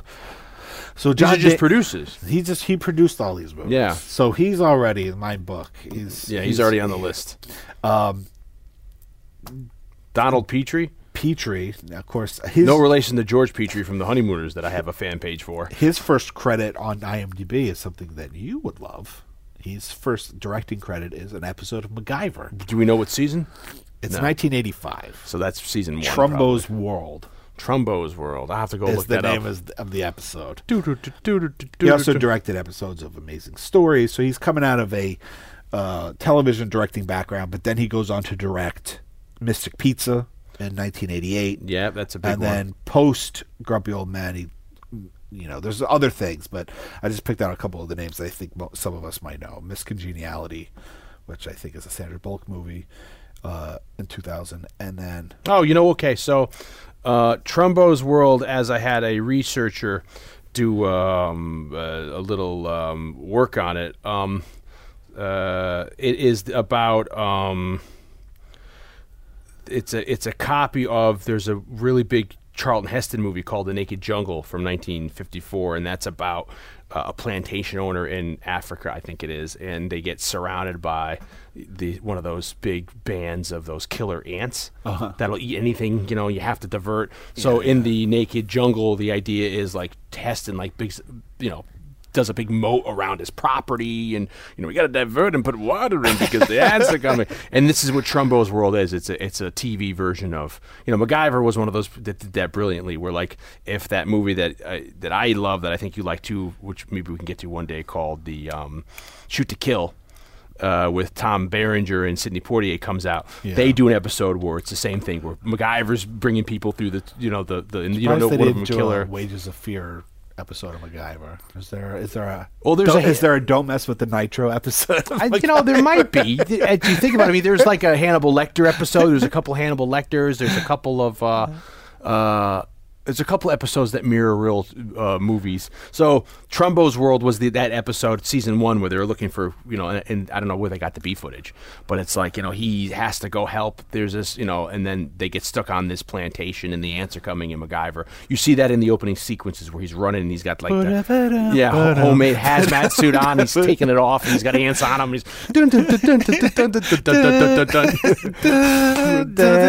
I love that. Don't don't get me started. I don't know how we got to MacGyver on Grumpy Old Men.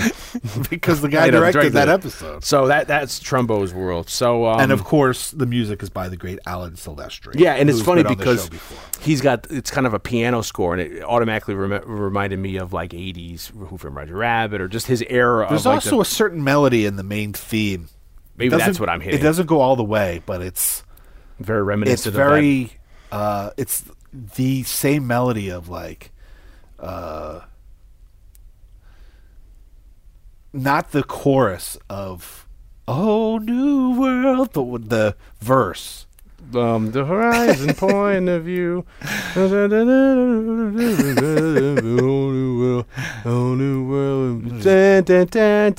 yeah that's that, That, it's me playing it on my. Uh, that's on my. What do you call that? On- Recorder? no, the um, from uh, the the movie of He Man. I'm trying to open the portal. the key Yeah, the the key. cosmic key you gotta use cosmic key. there's a part there's a there's a very there's a section of that melody that is like dun, boom, Dun, ba, boom, dun, ba, and every time it would come on while we were watching it, it was in my head. I was like, "What Disney What, what is that? It's from? one of them. Uh, But Alan Silvestri, he was uh, did I believe he did Back to the Future. yeah, we did him this year. We did him last year because we did Roger Rabbit. He's done. He's done a huge. was one of the great ones. I think his, he just recently did. I think he may have done. Did do Beauty and the Beast last year? Did he do the? Um, I know what's his face did the the the the, the book, the song book. Who Yeah. died? What's his name? Rice, No, close. But anyway, we we digress. but I think he just recently did uh, Ready Player One. Oh, okay. Oh, because the Spielberg not, connection, if I'm maybe. not mistaken. yeah, which I still haven't seen yet. But so Silvestri's great. yeah, I mean, Uh, it, it, it's great. And then you have again, you have Daryl Hannah. he might have uh, been on a bunch of episodes. He might have also done. I'm not positive, but he might have also done Dutch, Silvestri. I'm sure. which was a, a previous Thanksgiving movie. Yeah, We we started off the show doing Thanksgiving movies. We did Trains, Well, Planes, and Automobiles. it's hard because we use how many are there? we did. Yeah, that Trains, was Planes, and Automobiles. Then we did Dutch, Yep. And then we took a break because we. I think we. I think we took a break. We just didn't. We were like, you know, we, what we're other doing. Thanksgiving movies? and well, we didn't press it too hard because we had our staples of we're We doing were coming out of Christmas Halloween, and then we movies. were going into Christmas. So we, we knew that uh, you know. and of course, we're very big into Easter movies. yeah, we love our Easter movies. So and then how many movies can you find of? It's hard to get a lot of Easter movies. So when we were trying to think of lightening things up this year, uh, we had a discussion about, oh well, you know, this there's a Thanksgiving scene in this movie, and Grumpy Old Man. Maybe we He's- should do that. He's done the Avengers movies, the the Infinity War and the 2012 Avengers. You see back to, yeah, Back to the Future, the the Captain America First Avenger, Ready Player One, Forrest Gump, Polar Express, Original Predator, uh, the new Avengers is coming out, Castaway, did- Romancing the I forgot he Stone. did the original Predator. For some reason, I thought that was Jerry Goldsmith. He but- did Van Helsing. He did Back to the Futures 2 and 3. He did Lilo and Stitch, Predator 2, The Mummy Returns, Night at the Museum, The Abyss, The Bodyguard, Beowulf, the one I said I liked a couple weeks ago, Christmas Carol, Death Becomes Her. So you're getting that, um, Rick Mor- not Rick Moranis. Uh, what's his name? Have we done Rick Moranis on this show? Yeah, we, We- he was in Ghostbusters. Ghostbusters. Uh, what's the name? What's his name? Uh, the director uh, who did Zemeckis? Zemeckis. That's the Zemeckis. Uh, well, he did. Be- he did Beowulf and and Train movie too, right? Yeah, and, And Death Forrest Becomes Her and Christmas Carol, uh, and Roger Rabbit. He did the remake of The Parent Trap. He did the original Delta Force with Chuck Norris. Did Father of the Bride, the remake of with Steve Martin. He did Young Guns 2, Stuart Little. Got a lot of movies. Flight, G.I. Joe, the live action movie. Flight of the Navigator, which we covered on this cast. No Dutch. Uh, um, uh, the, the Stallone Judge Dredd, The Quick and the Dead. That rhyme right there. uh, the A Team live action movie, What Women Want. Cat's Eye, which I just brought up two weeks ago. Made in Manhattan. You Fern, just Fern brought that Gully. up to me though. I don't know if No, I did. I brought it up because um, the guy who plays the actor Rock Oh, I brought yeah. up he was on it uh, in the movie because we were trying to figure out if the landlord from C- Coming to America. we were recording all this? Charles F. Dutton. yeah, yeah. He was in. the- Uh, he had no lines in uh, Cat's Eye, and he was with the guy who I said you met at Cabin Fever Oh, from yeah, Frenchie. Uh, but uh, what else? Uh, Long Kiss Goodnight, Richie Rich, Contact. No, I didn't see um, Dutch, but he did a crap load of movies. Elements of did History. Dutch. Anyway, Somebody so did Dutch. Somebody had to. Somebody Maybe- wake up maybe it was Hicks. Horner. Yeah. Somebody big did Dutch. Dion, can we take a break for a second so that I can talk about something that's been on my mind? Sure, Blake. What's that? You know what Prince Akeem has that most of us don't? A sweet rat tail. Well, yes, that, but also financial security. And now that we're getting a little older, my ignorance about finances and the intimidation that comes with not knowing much about the stock market is starting to worry me. It's a bit of a cliche, but you know, there's an app for that. What do you mean? There's an investing app called Robinhood that lets you buy and sell stocks, electronic funds transfers, options, and cryptos. It's a non intimidating way for stock market newcomers to invest for the first time with true confidence. And there's no commission fees. No commission fees? That's right. Other brokerages charge up to $10 for every trade, but Robinhood doesn't charge commission fees. So I can trade stocks and keep all my profits. That's awesome. But you know, Dion, I'm not great with all this newfangled app technology. That's okay because it's easy to use. The charts and market data they supply are easy to understand, and you can place a trade in just four taps on your smartphone. And it is intuitive, so you can learn how to invest as you build your portfolio. And here is the best part Robinhood is giving you and our listeners a free stock like Apple, Ford, or Sprint to help you build your portfolio. Wow, that's awesome. Something tells me I should go to SaturdayNight.Robinhood.com to get started. Your instincts are correct, my friend. Go to SaturdayNight.Robinhood.com to get your free stock and start investing. Today. Today. And then the plot is that they live near each other, then next to each other, and then across the street, The woman gro- walks in. Yeah. moves in. and it stirs the pot because she is acting. It's not like she just moves in and that's the end of it. you know what I mean? She is. She's looking. She's trying to be. You know. I mean, she on. wants to be seen. She's knocking on the door at one in the morning, saying, "I want to. I just want to use your bath." I mean, it's all like cute She's girl ri- things, but still, you're like, She's riding her Or snowmobile yeah, three, two in the morning. yeah, up and down the road. She's she's coming over in a bathrobe, saying, "My bathroom works, but I just want to use your bathroom at one in the morning, just to, to so I won't be lonely." stink up my bath. Yeah, I'm gonna jump a dot. She's like, "I had sushi for dinner, and I'm gonna." At Indian, I had some. Don't yeah, I have clean it up. I have belly tummy now. Uh, uh, uh, uh, deli belly, whatever you call it. Uh, so then, automatically, of course, you have the two of them. They're watching like old people. Well, I do that now. I'm looking out my window looking at people. Who's that? Yeah, who- They can't park yeah, there. Yeah, what are they doing? hey, hey, you gotta get a ticket. You gotta get a ticket. So, um, that's basically where the uh, where the conflict goes. That's the A story. Yeah. The B story, you got a couple B stories. You have one that, um, But the, the piece of the, we got away from the. There's a piece of dialogue. We were talking oh, about, about how the women, about the women dying, the the mother, the wives. Ah, very good point. I was saying that uh, Walter Matthau. You feel kind of bad for him because he's kind of lost out both times. Yeah. He's- Although at least he wasn't.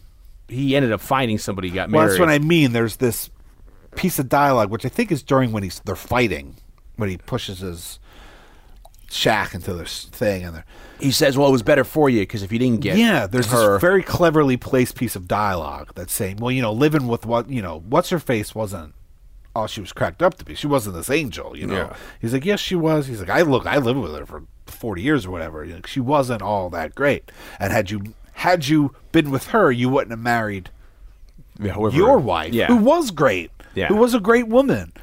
And so I feel like I, I, I would be very curious if that was in the script originally, or if at some point either on a rewrite of the script or while filming the movie they realized that like we don't address where we don't address one they still don't really address what happened to the women but this idea of of course they have to reveal that why they don't like each other. But i feel like it's a very important piece of dialogue to say like don't feel that bad for walter matthau Well, it's- for yeah, not yeah. winning the girl because It's exposition. he ended yeah. up having you know, he had a great relationship with a woman that he wouldn't have had Had he- had he ma- had he, had he ended up marrying the woman that Jack Lemmon, and there it also places it that like maybe Jack Lemmon's marriage wasn't all it was cracked up to be. Well, yeah, I wonder if he's saying that on purpose to make not let, let Walter Matthau feel so bad, or if it's just a, he is actually because they're arguing, he comes up with something he wouldn't normally say. Maybe there were kind of problems in the relationship, uh, like you know, I'm not saying like uh, fidelity, but Well, you know, some sort of like you know, when Daryl Hannah comes, he's like, "Oh, we're taking a separation." He's like, "Well, you know, marriage, you got to work at it. Yeah. it takes a lot of work." And and you already feel like they, and he there like. a, there's also a line where he she's saying, "Well, he's hard to work on it when he's never around," and he's like, "Well, your mother didn't." Well, he gets into the whole thing where he's like, "Well, I didn't, I wasn't around," and it's very clever because this is what I do, or my parents do in a situation. You start talking to somebody, and all of a sudden you turn it into you, and he's like, "Well, I didn't want to work two jobs seven Yeah, days a did week, that but I all did it for you. You know, Yeah, you and your mother." There's a lot of very and then he's like, "Whoa, whoa, whoa!" You know, she's like, "This isn't about you," and he's like, "You're right," but it, it's an intelligent script for many reasons. You're dropping those. I love the scene where you find out that uh, Jack Lemmon's son died in Nam Yeah. very subtle, very you know coming off of Veterans Day a couple of weeks ago. I mean, it, uh, Armistice Day. It's so poignant, you know that because it's not mentioned, but it's just it's big enough for you to feel the hurt and pain. you Yeah, know? and it's not important into the context of like the narrative of yeah, the film. it just adds to the sentiment, Yeah, it adds sentiment. It adds a little bit of baggage. context. You know, just it, the, it makes dealt with loss. a background. This, you know, just makes it depth. Yeah. it just adds a little bit of depth to everything. uh, so Jack Lemmon's daughter is Daryl Hannah. Her husband in the movies, your guy who you bring up a lot from, uh, he's Good in old Dutch. Shooter McGavin. Yeah, yeah, yeah. Christopher McDonald. Yeah, man. yeah, Love you, Christopher yeah. I- When I saw him in his cameo in this movie, I was like, Blake's gonna be talking about him. I nodded. another you. midnight run. Yeah, exactly. From the, the, the TV show, right? Yeah. The, the, the- when they did Which the, we which should have been in that box set. We gotta you do talked about two weeks ago. We Remember the do- pilots? Yeah, yeah, that should be in there. But, you know, let's put I mean, that let's run put, on the let's list. put the first mid, the original midnight run on the list Sure. for next year because I fucking love that movie. Yeah, yeah. Um, so they have they're having some issues. They have a daughter, but they're having issues. They were separated, and then a, you it, interest you, you learn that they've been living. Walter Matthau and Jack Lemmon have been living next to each other for all these years because then Kevin Pollak and Daryl Hannah, as children, grew up next door to each other. Yeah. And you have this whole thing where you could um, um, automatically tell he wanted to be with her, but he. Uh, Got dumped into the friend zone very quickly, Yeah, yeah. and then life went on. He tried to have a life. It doesn't even look like he was married Doesn't seem like he you know, ever got married or no. had kids or separated. She did, but then there's strains in the relationship, and then she even plays with him a little bit, saying like the jokes about, "Well, I left my window, you know, Yeah. I left the blinds open a little bit so you can watch." Everybody, evidently, everybody knows, you know, no one's Everybody You know, knows when everybody's watching everybody in yeah, this neighborhood. there's, there's no like, there's no, yeah, secrets. the, everyone's leaving the blinds wide open. and You're just sitting there watching. Um, He's watching the squirrels, Demon. Yeah, He's the- watching the squirrels. At the beginning, I love you know that you have the they have the Ella Fitzgerald song "Heat Wave" and you know the dichotomy of it's of it how cold it is the entire movie. I love that when Walter Matthau comes out to get the mail, he sings He's singing that. Heat Wave. Yeah, well, that's I like that they add that to like. He's not singing it to the music. The music is stopped. Yeah, but he's still- But it's in his still, head. It's like, So it's almost like it was- like he was listening to it in the house, and that's what we were hearing as we were getting the diegetic, town. and then when he came out, he's still singing like you know Heat Wave, which is I mean and that had to be planned. I, I like the idea that they're both driving. probably ADR, to be honest with you. oh yeah, oh yeah, yeah. But I mean, so we're going to use this song. Why don't so we don't yeah we got the we bought the rights to it so we're gonna have you sing this you know i like that they're you know jack lemmon's driving like a looks like a late 60s sedan uh, walter matthau is driving equally old it, maybe it could be a range rover one of those all all Yeah, utility yeah. vehicles all terrain you know that are older so Old they have Bronco or something. yeah so they're like they're similar in certain respects where like you know uh, jack lemmon was a teacher for, for history for how many years so he's a more of a numbers guy so he's driving like a conservative like a little sedan that goes him back from here to there Yeah. where walter matthau i forget what he said his job was but he's driving an all-terrain vehicle he can go anywhere he wants. you know it's like you know so it's like who has bigger balls Yeah. You know, it's interesting because it's because even when they're remember when they're they're shoveling out, you know, he poor Jack Lemmon's shoveling every day. He's throwing it at Jack he- Lemmon's uh, yeah, Walter and Matthau's car. And Walter Matthau can pulls just out. pull right out. Yeah, well, he says he worked two jobs. Did they say what the second job was? Jack Lemmon's. Yeah. No, but I wonder if it had to be something. And this is another thing where it's like I would love to develop this into like some sort of like you know the back have the two of them. That would be a great comedy show right here. We're, we're uh, you know, you, you get like the '70s show, the '80s show. What's the, the Goldbergs to have a show of them growing up of like at our age. Yeah, being yeah. a Mitch match. You could play Walter Matthau. I'll play Jack Lemmon. And you know, it's them growing up with the kids, and like it's like the Wonder Years. you have them like you know as next door neighbors. That seems to be the thing now. I see a lot of shows of the wonder that are the Wonder Years. Yeah, because people don't I know what wonder the what Wonder I wonder is. what the Wonder Years was. It was like the Wonder Years copying some song, some show that we didn't grow up with. I'm sure it is. If we ha- if we had time to think about, it. I mean, it may be Happy Days. I don't know, but it takes place in the same era almost of Happy Days. Well, Because it's, now you the have- '60s though, because it goes into the. It starts in the idyllic early '60s, which is still the '50s. Yeah, yeah. I think it's. I don't know if I, don't- I haven't seen that in so many years. If it's post or pre JFK's assassination, but it certainly goes through the fo- It flower might, child, it might be the year JFK's assassination. either. JFK or Bobby That's '68. RFK because I think their high, their high schools re his his schools renamed like Robert like our you know Robert Kennedy or J or John Kennedy. We just did a movie where they start the show. The movie starts with JFK's assassination, and that you know that's the we were talking about how that kind of Halloween. ends. well, yeah, maybe it was Halloween. I right? think it was 'Cause they're talking about- they- in the in the novelization they make it a point that it starts because because that a lot of people will use that timestamp as the end of the Eisenhower idyllic 50s era, you you know, and then that's when the 60s we don't know what's going on into the turbulent 60s happens. Um, so I, I I love the idea that these people these two have been s- s- living next to each other for how many years? They have you know and, and and they have this this long history. You have uh, Jack Lemmon's father is Burgess Meredith. Burgess Meredith is, is is 95 in the movie. He's in his 80s in the uh, when he shot the movie, and I love at the end when you know when Jack Lemmon and Burgess Meredith are, uh, or Walter Matthau are fighting. Burgess Meredith, the father, comes and tells him to stop. Don't and- let me separate you two yeah, again. and Walter Matthau's like, "Sorry, Mister." What's it? he says, you know, his name. You know, I love that there's still a respect for the for the kids. You know, he's not even though they're fighting. You know, Jack Lemmon's always so nice to Kevin Pollak. Yeah, you know, yeah. or, and Walter Matthau still kind of vice versa. You know, Walter Matthau. Remember, he's at, he's pushing him to go over that. Like they both want them, the kids, to end up together. You know. Yeah. I mean, this is it's it's to me this is like my bread and butter. I love these these comfortable.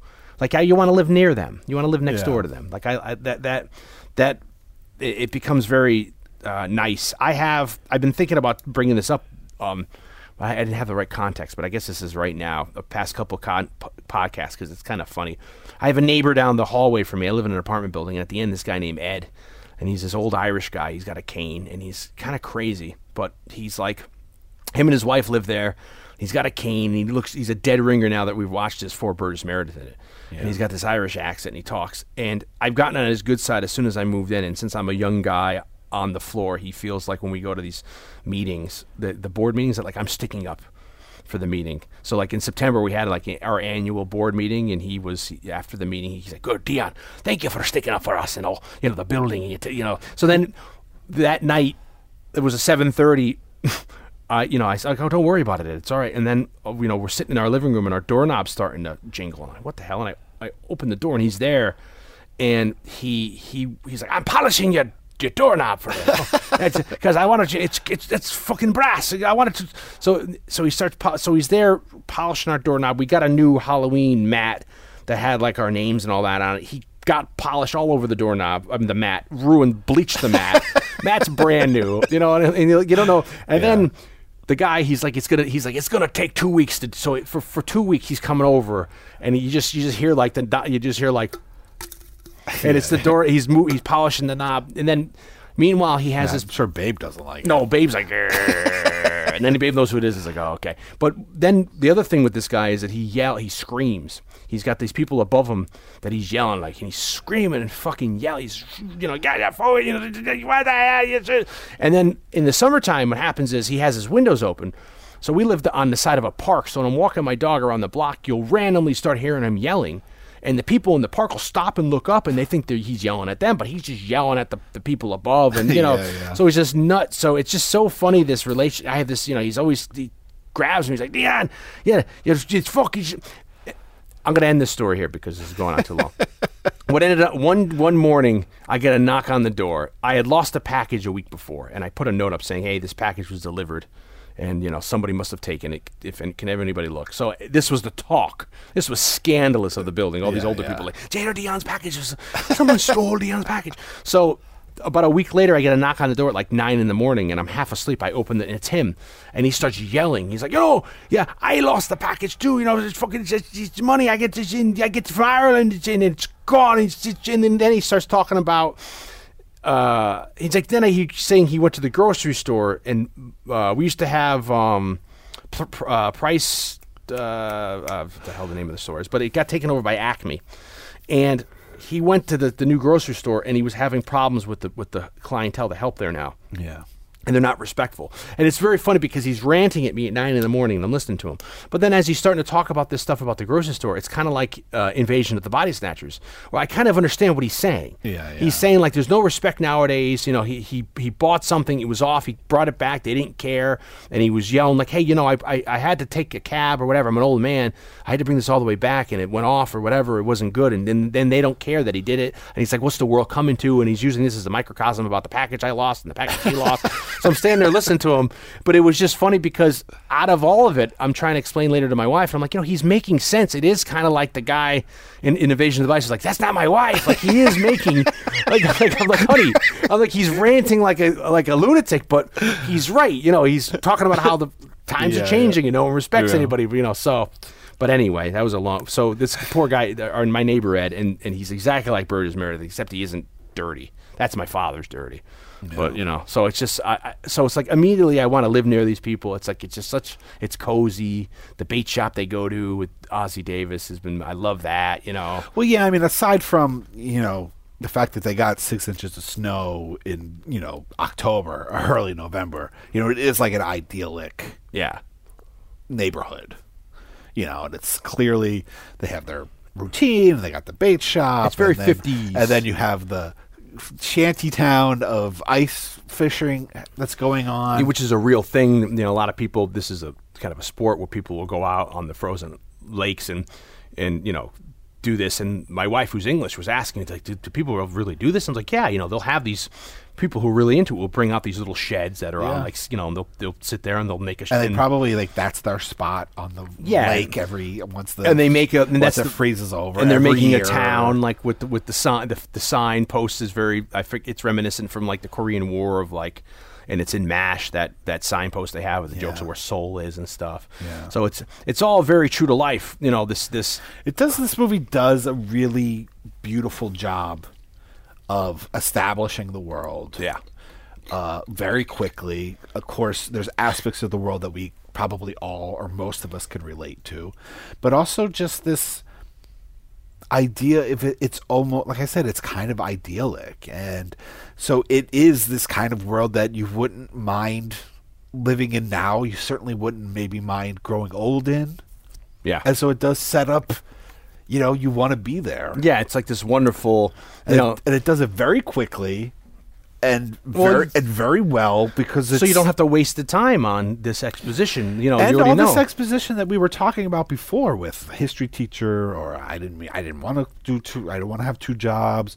All this stuff, you know, very well incorporated. Yeah. because you never feel like I always joke, even when we lived together. But I even to this day I joke. There's some scenes in movies.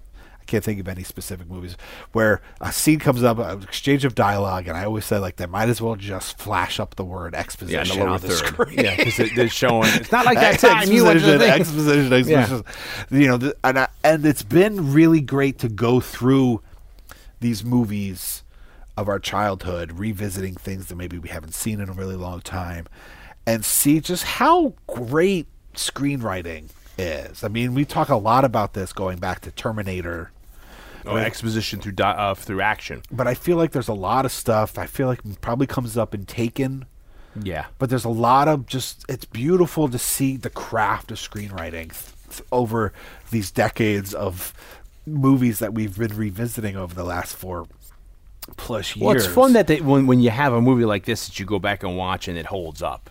Yeah. And, and you enjoy all these these aspects where the writing is so clever.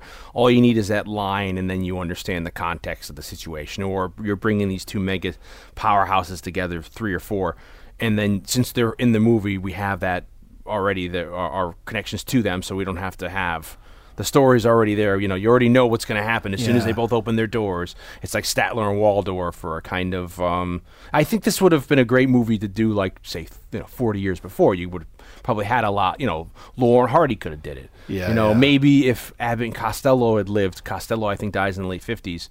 But if you know, maybe when they got older and they got a little wiser. They could have, well, not wiser, but they aged a little bit. you could have had Yeah, the two of them doing it. You know what I mean? It's it's it's it's very funny. Or Gleason and uh, Uh, Carney, exactly. They did Izzy and Moe, yeah, in, in the late '80s or in the mid '80s, which isn't isn't a great film, but it's fun seeing them together. But it, yeah, that would have been ag- ag- again, yeah, great. Another pairing of the two of them, you know, having uh, They would have been great in this movie. Oh, it would have been- I mean, it would have been a totally different yeah, dynamic. But it would have been have fun if you had not Art Carney playing the uh, Ed Norton, but him playing himself, kind of, and Yeah. then having you know Jackie Yeah, Gleason playing have- the Walter Matthau kind of a character. It would have been Ralph Norton, but it would have just had those the- two. Yeah, and it's people. hard. You know, you could probably have like Don Rickles and maybe um, uh, Bob Newhart. You know, like there's certain people who are friends that, that you might be able to have this fun connection, have it work successfully. Uh, the other B plot, which they don't really is kind of thrust upon us, is this whole IRS thing. Yeah. which is kind of Which is how the movie opens. yeah. It's like that B that B plot is the introduction. Our first scene, other than you know just like idyllic shots of the town and With the heat wave mon- montage, yeah, is we got the the great Buck Henry yeah, knocking on Gustafson's, you know, Jack Yeah, Lemmon's Jack door, Lemmon's door. trying to. And I, I hadn't seen this movie in so long. I was thinking that maybe I didn't remember that it was, you know, it, it, it could have very easily been like he's been trying to avoid him the whole movie. Then you find out that he has an inheritance or something. you know, I mean, I thought it was going to be one of these with your corner. I'm like, no, I'm trying to serve you with papers because you have this money owed to you. Yeah. But then you find out with the IRS, it's this thing where you might lose his house. I mean, it becomes very because at the end of the day, you realize they both really sincerely care for each other. Well, that's the, You know? that scene in the hospital Well, is great. I mean, there's the scene, everything, but this there's this great. Well, I'm sure you want to talk about it. No, no, I'm, I'm going to start crying now if I start talking about it because I remember vividly the scene uh, on Christmas Eve where they have the fight and they go out Yeah. and he has the heart attack. Oh, I'm going to start crying, and it's just so powerful, you know. Yeah, yeah. Oh, oh. Dan's, Dan's getting verklempt. Yeah, it's just because you get older. It's like you realize. So it's like I, now I'm I, I get emotional over everything. So it's Yeah. funny. I hadn't seen this movie in geez twenty years, and then you think about it, and it's like I still remember that scene. I still remember him walking out and him falling over, and him coming out. And even if they're fighting, it's just oh, it's so nice. It's beautiful. And then the and then the like the Yeah, the ho- yeah, the then the punctuation on that scene Yeah. is and the, and the nurse is he's like is she is he here and the nurse is like are you friends or family Oh, and he can't answer. Yeah, and he's, he's like, what Yeah. your friends or family and he's like friend Yeah. friend I guess Then he because goes they in- hadn't called him his friend How since many they were like eight yeah, and then he goes in. He's incubated too, and he's you and know so he's out. and it's, like just- this it's finally tough. this moment where he has to recognize that this is probably his best friend Yeah, or he could lose him here or something. and like, that you know. this could be it. Yeah. you know, and they've they've had this silly Yeah, rivalry, for how many years and which you know, in the in a way, there are certain groups of friends that do just bust their chops, and that, like that's their friendship. It's Yeah. just being assholes to each other. Yeah. and you can tell that there's there's a certain amount of that. Definitely, it's not like some bitter feud, you know, but it is this great moment for me, you know, was a, was a great punctuation to him finding him in the snow, which was like this this that he has to that he has to recognize and has to verbalize that like yeah this Yeah. is my friend yeah. and that's really that's the moment of revelation in the movie like if you're going to go into kind of the more uh, script doctor academic version of it this idea that you need to have a character change from the through the arc of the movie like that's that moment that revelation journey of him, is yeah. this Walter Matthau's arc is that like recognizing like no he is my friend. And then it's backed up by like oh well how much money does he owe? Like we can raise that. Yeah. and like locking up you know boarding up the house. So they like can't get anything take us into this third act Yeah, of or this change where or- like now he's fighting for this guy Who's incapacitated? He can't do it himself. who he pretended like he didn't give a crap about for 50 years Yeah. or plus you know and now it's he's my friend and then he ends up and then you have that little coda at the end which the marriage is he's like you know my son who's now the mayor he's got them to wave all the. Yeah, yeah, the IRS fees. He's from- like, and I took care of the thirteen thousand dollars that you Yeah. owe. But you know, it's You're still it's a loan, Yeah, you know. yeah. But still, I like- love the beginning when the, when they're like, "Do you know who this guy is?" and Jack Have you Lemmon, uh, seen him? And Walter Matthau just starts saying all these terrible. He's a terrible thing. He's probably out. Get, what do you say? He's like he's out. one of those strip joints where they take off their cl- where the men take off their clothes. the men take off their clothes. He's one of them. It's just so funny. These little. I mean, the lines in this too. It's you know you get you get um uh, Burgess Meredith in it. And, and have Burgess Meredith being like this crazy, cra- crotchety old man, and and that was a, horny highlight. Yeah, horn dog. And it's so funny that There's uh, so there is like this aspect of because now that like Betty White is in her 90s or 100 whatever, they kept on trying to cast her as an old. There's something for some reason this idea of old people being sexual. well, I've heard that. for, I've for but like is co- comedic. Yeah. there's something. It's like a punch. It's a punchline. It's a joke for some reason. I mean, I hear um, there's a place down in Florida called the Villages that it's a big, uh, f- uh, you know, retirement community, and uh, you know, I hear a, a, a lot of people. I, will go down through my day job and do TV shows there. We'll do like a show on location at the at this place, and evidently it's all they're all swinging. yeah, you well, know, there's a lot of like rampant. You like know, STDs. yeah, because happening people people aren't. people u- That's what I was going to say. That, that that from what I've heard that this is the like STD capital of the world because it's like you know they're like, hey, we're we're interested, still interested in sex too. We're not. we- It's not like we can have children. Let's Oh have, yeah, you know, I mean, I'm not saying that yeah, it- it- that old people but it's just- sexual. it's I'm just it- funny. it's odd that it's a it's now a it's becoming a yeah, it's becoming this this like butt this, of like like a randy you know, old person I mean, is always. it probably goes back movie. to um to to to, to the, the Golden Girls. You know what I mean? That Yeah, too. You know yeah. that, that that was with the mother, and they're all like looking. And to me, they're not even that old. I mean, when Walter Matthau in here is like, "I'm 65," and I'm like, "That's not that old." And my Well, I think parents are older I than think that. they're realistic. I think they are in their seventies. yeah, when they're doing the movie. But it's funny, you know. My one of the first things I thought when we when we turned it on, I was like, "Is there any chance in hell that Walter Matthau's hair's still brown at that age, or is he dying it? And if he's dying it, why?" I mean, you do you do hear that there are older people that just Yeah, they genetically they Oh. just have good hair, head of hair. they just end up having dark hair, you know, until until they die. Like, Yeah. just their hair doesn't go gray. But it's like, is he one of those guys? And if so, is Walter Matthau really like vain enough that he has for been dyeing his hair for X amount of decades or whatever? yeah, I don't know. I mean, he, you know, it's it's because he's not it really. it's not a bad dye job. I mean, when you look at it, it's not like oh, that's like shoe polish. Or Yeah, whatever. yeah. It's it's a perfect. It makes like you wonder it could be real, it could not be like real. it could it could be natural. Because Jack Lemmon's white, Yeah. he? You know, and I feel like he went white in the '70s. I mean, he didn't go like Steve Martin. Yeah, he started to go gray in like in the seventies. Yeah, like in the out of towners or whatever those years. and Yeah, and then that was like that became his look. Where Walter Matthau to me never really, you know, I didn't, I never. It, he wasn't. When I look at him, I don't think like he's trying to like be conscious how he looks. That's what I mean. It's like, You know. is his hair really brown? Yeah, or or is- he dying it? he And could if- be brown. And if it is, and if he is dying it, why the hell would Walter Matthau be dying his hair? and you know, we talked about him earlier on in the year. He we did the taking the Pelham one two three. We brought up Charley Varrick. We brought up the. Uh, what was it? The Laughing Policeman uh, in, in our summertime episodes. Uh, he has a very amazing career. I mean, to think that he was he was a radio uh, gunner on, on one of these like B twenty four fortresses in World War II. All these guys, the three of these guys, have all World War II military service. Yeah. Uh, Walter Matthau served, and he was in the Battle of the Bulge, dropping bombs over Europe, and he's in the same uh, company that James um, Stewart was in because James Stewart was do I think was a pilot. Walter, what, what are you doing? Yeah, hey, I, I'm, I'm, that's, that's Jimmy's job. I'm flying a plane there. Yeah. Well, you better fly it right. because we better get out of here soon. That's Those- maybe one of your best. I've never heard you do a Walter Matthau impression, I but had that was one. one of your better impressions. it was hard because we, we did we did taking a Pelham one through three, and then that night I got the Walter Matthau impression, and I lost it again. I told you I had a Walter Matthau, but I dropped it and I lost it. And I was going to rehearse it for this cast, and I forgot until we I've started had recording. people comment on like one of some of their favorite parts of the shows are your impressions. my impressions of, of listen here, you son of a because he has this. He does once in a while. He talks like this. yeah. Up your nose with a rubber hose. So to think that he, I mean, these this is a generation. He's a radio person on a B twenty four. James Stewart's a pilot dropping bombs. Uh, Jack Lemmon was in the Navy. Burgess Meredith was in the I think the Marines or the Air Force, but then started doing military. He did training films.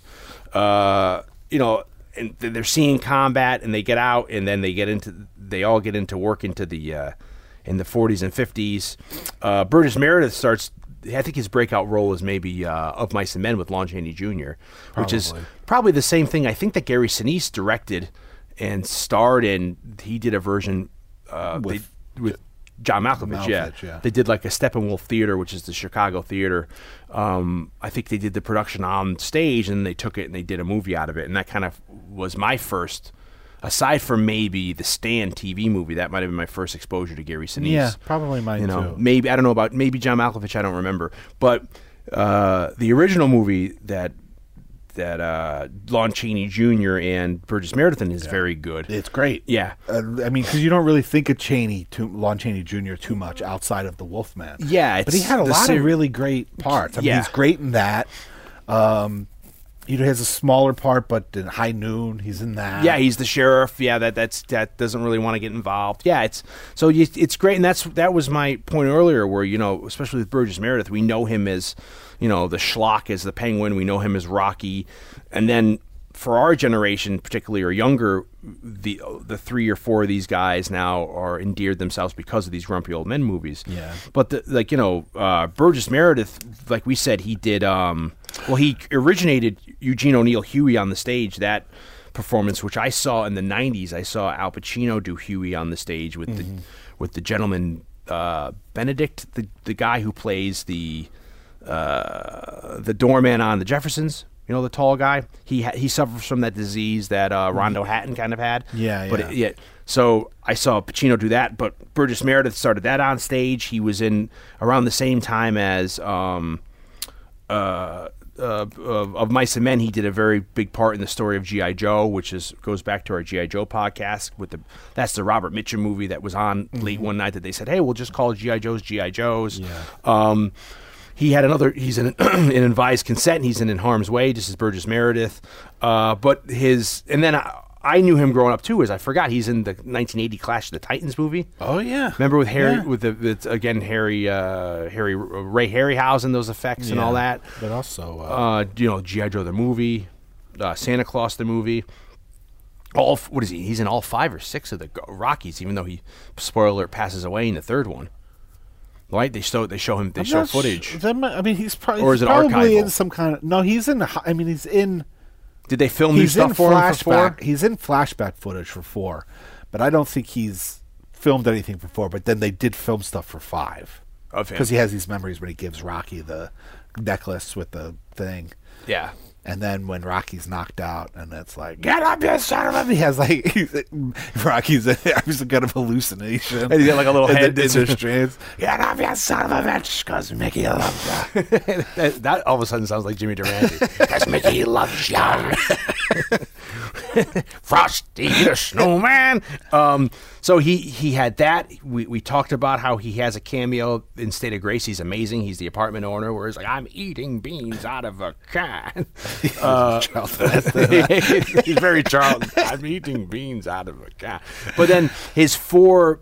Uh, he's in a very. It's funny because as this recording, we're recording this on a Saturday night into a Sunday. This Sunday night uh, on Night Gallery is going to be his episode. Uh, Burgess Meredith's, and his episode is, if you've ever seen it, we're in the future. There, there. He's a bum. He's a drunk ex doctor, and they find in an alleyway a, a medical bag from the future. Okay, yeah. And it's one of these things where he, he realizes that it's it does the surgery for you, you know, since it's the futuristic bag. So Yeah, he's going to yeah. go and, he- and he's going to like get straight and become because he's going to say he invented all this stuff in the medical bag. But his episodes on the Twilight Zone, he does. Of course, we know him as the bookworm one, Mm-hmm. where he's you know with the post-apocalyptic bomb going off. He does the one where he's taking pep pills and he becomes like he has strength.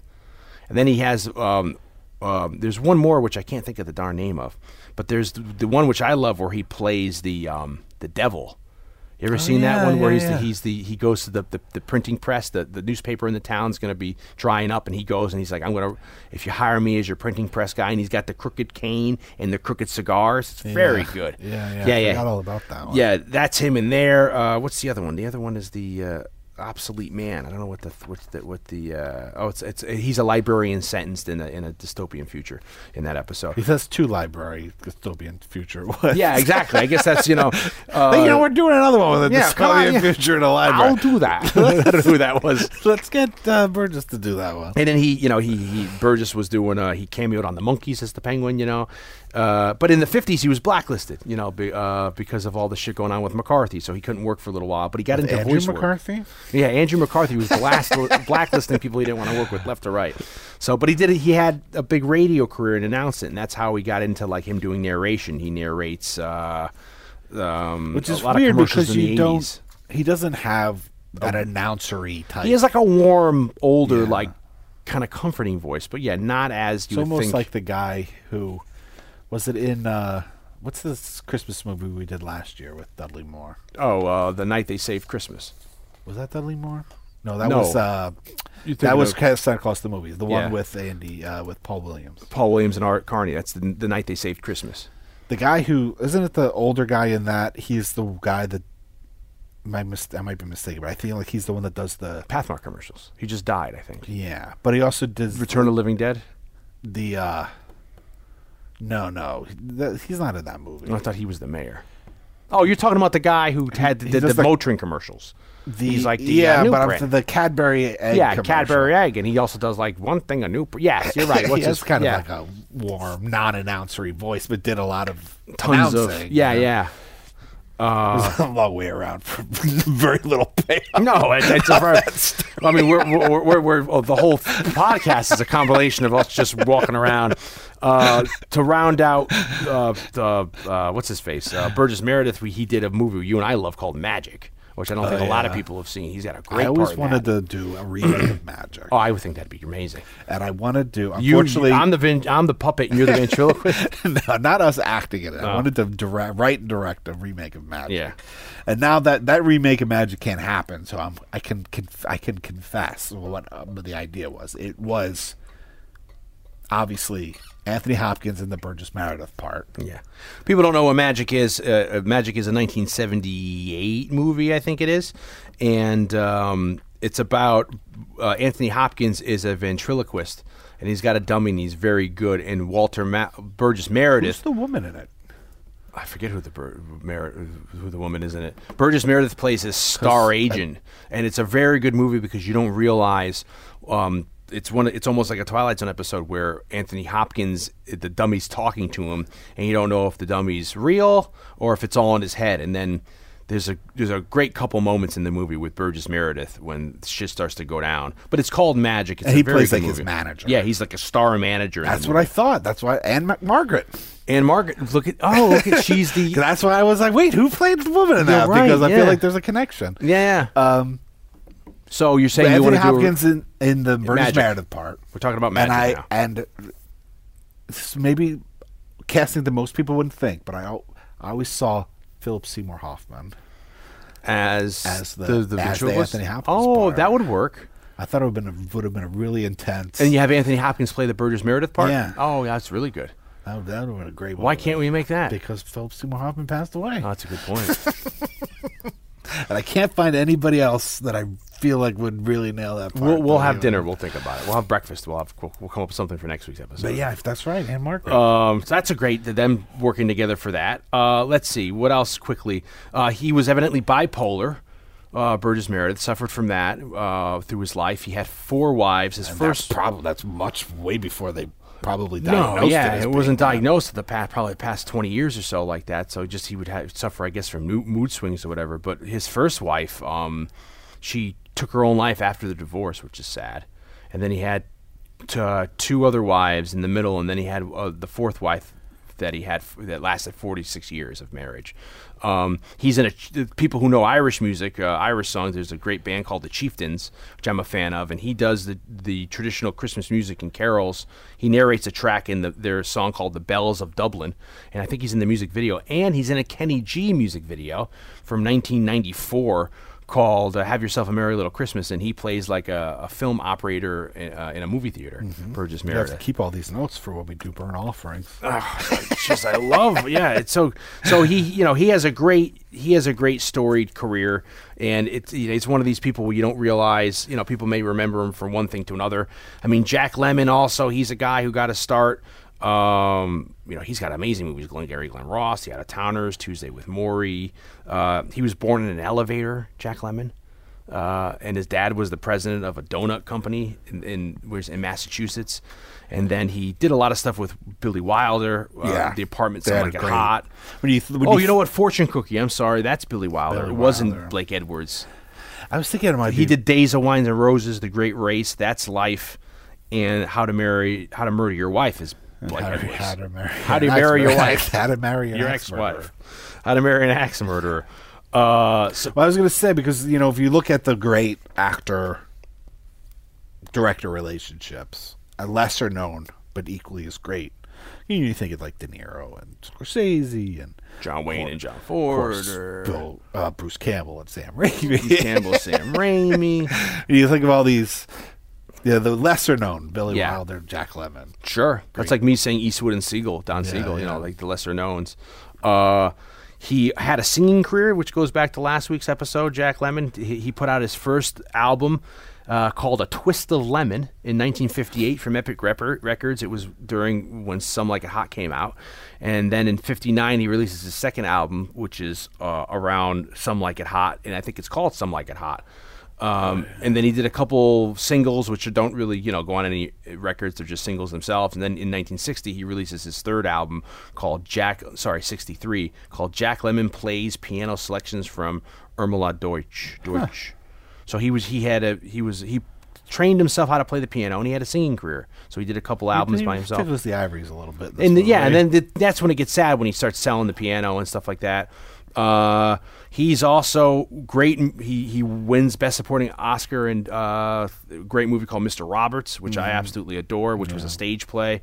First, uh, he gets I always like Jack Lemmon. Oh, he's he's amazing, and it's it's a sad kind of a thing because he he brings up in, in 1998 he does an episode of Inside the Actor Studio, and he talks about how he was an alcoholic in real life, and that was something that I think got him an Oscar nomination or won the Oscar for uh, Days of Wine and Roses. Sure. and um, he he he's won the best Oscar. Uh, actor for Save the Tiger 73 that with John Avildsen the director who's Rocky right Oh, Yeah, Al Avildsen. Avildsen because there's a story where Burt Reynolds, evidently Jack Lemmon's so nice he can't even talk about people who are assholes in a nice way, and evidently Burt Reynolds was about to work with John Avildsen and said, "How's working with him?" And Jack Lemmon, who just worked on Save the Ti- Tiger, says, "Oh, he's okay." And then Burt Reynolds had a really bad time working with him, and he comes back, he's like, "The guy was an asshole," and Jack Lemmon's like, "Yes, you can say that." you know, so he didn't really he doesn't want to talk bad about people. But he's one of the only people who have both won an Oscar and a Best Supporting Oscar, and that's only happened to people like De Niro, Gene Hackman, Jack Nicholson, Kevin Spacey, and Denzel Washington. There's some story with him. I want to say it's with Wilder, but and I can't remember. Unfortunately, I can't remember what the movie is. So there's very little context for the story. But there's some story where he's working with somebody. I think it's Wilder. And, Billy Wilder. Uh, and he's he keeps on telling him to bring it down, bring it down, bring it down. His performance. Yeah. Yeah. and it's they keep doing it, keep doing it, and then finally he's like, "Well, if I bring it down any further, I'm not really doing anything." he's like, "There you go. That's Well, exactly that's exactly what we're looking for." Somebody, yeah, I think it's Billy Wilder had a quote saying, "quote Lemmon, I would describe him as a ham, a fine ham, but a ham you have to trim a little fat with." And then he's, and then that's what he says. He says he has to try to, uh, you know, cut him down to size to what he wants, and um, he ends up having a. pro- Jack Lemmon has a, a, pro- a production company called JML, and that produced Cool Hand Luke in '67. So he puts out Cool Hand Luke, Yeah. and then um, I don't know about this casting, but evidently because of the success of uh, Cool Hand Luke, Paul Newman offers uh, Butch Cassidy and the Sundance Kid to Jack Lemmon for him to play the Sundance Kid, which would have been weird because Jack Lemmon's a little older at that point, but he turns it down. and They get Robert Redford instead. Um, but he has his whole career, you know. Then he directs some stuff. He directs an episode of uh, of this movie called Kotch, which he directs uh, uh, Walter Matthau in, and Walter Matthau gets an Oscar for that. Uh, I think that's about it. He's in that movie Missing from 1982, which is which is a big movie. He got a, he might have got nominated again.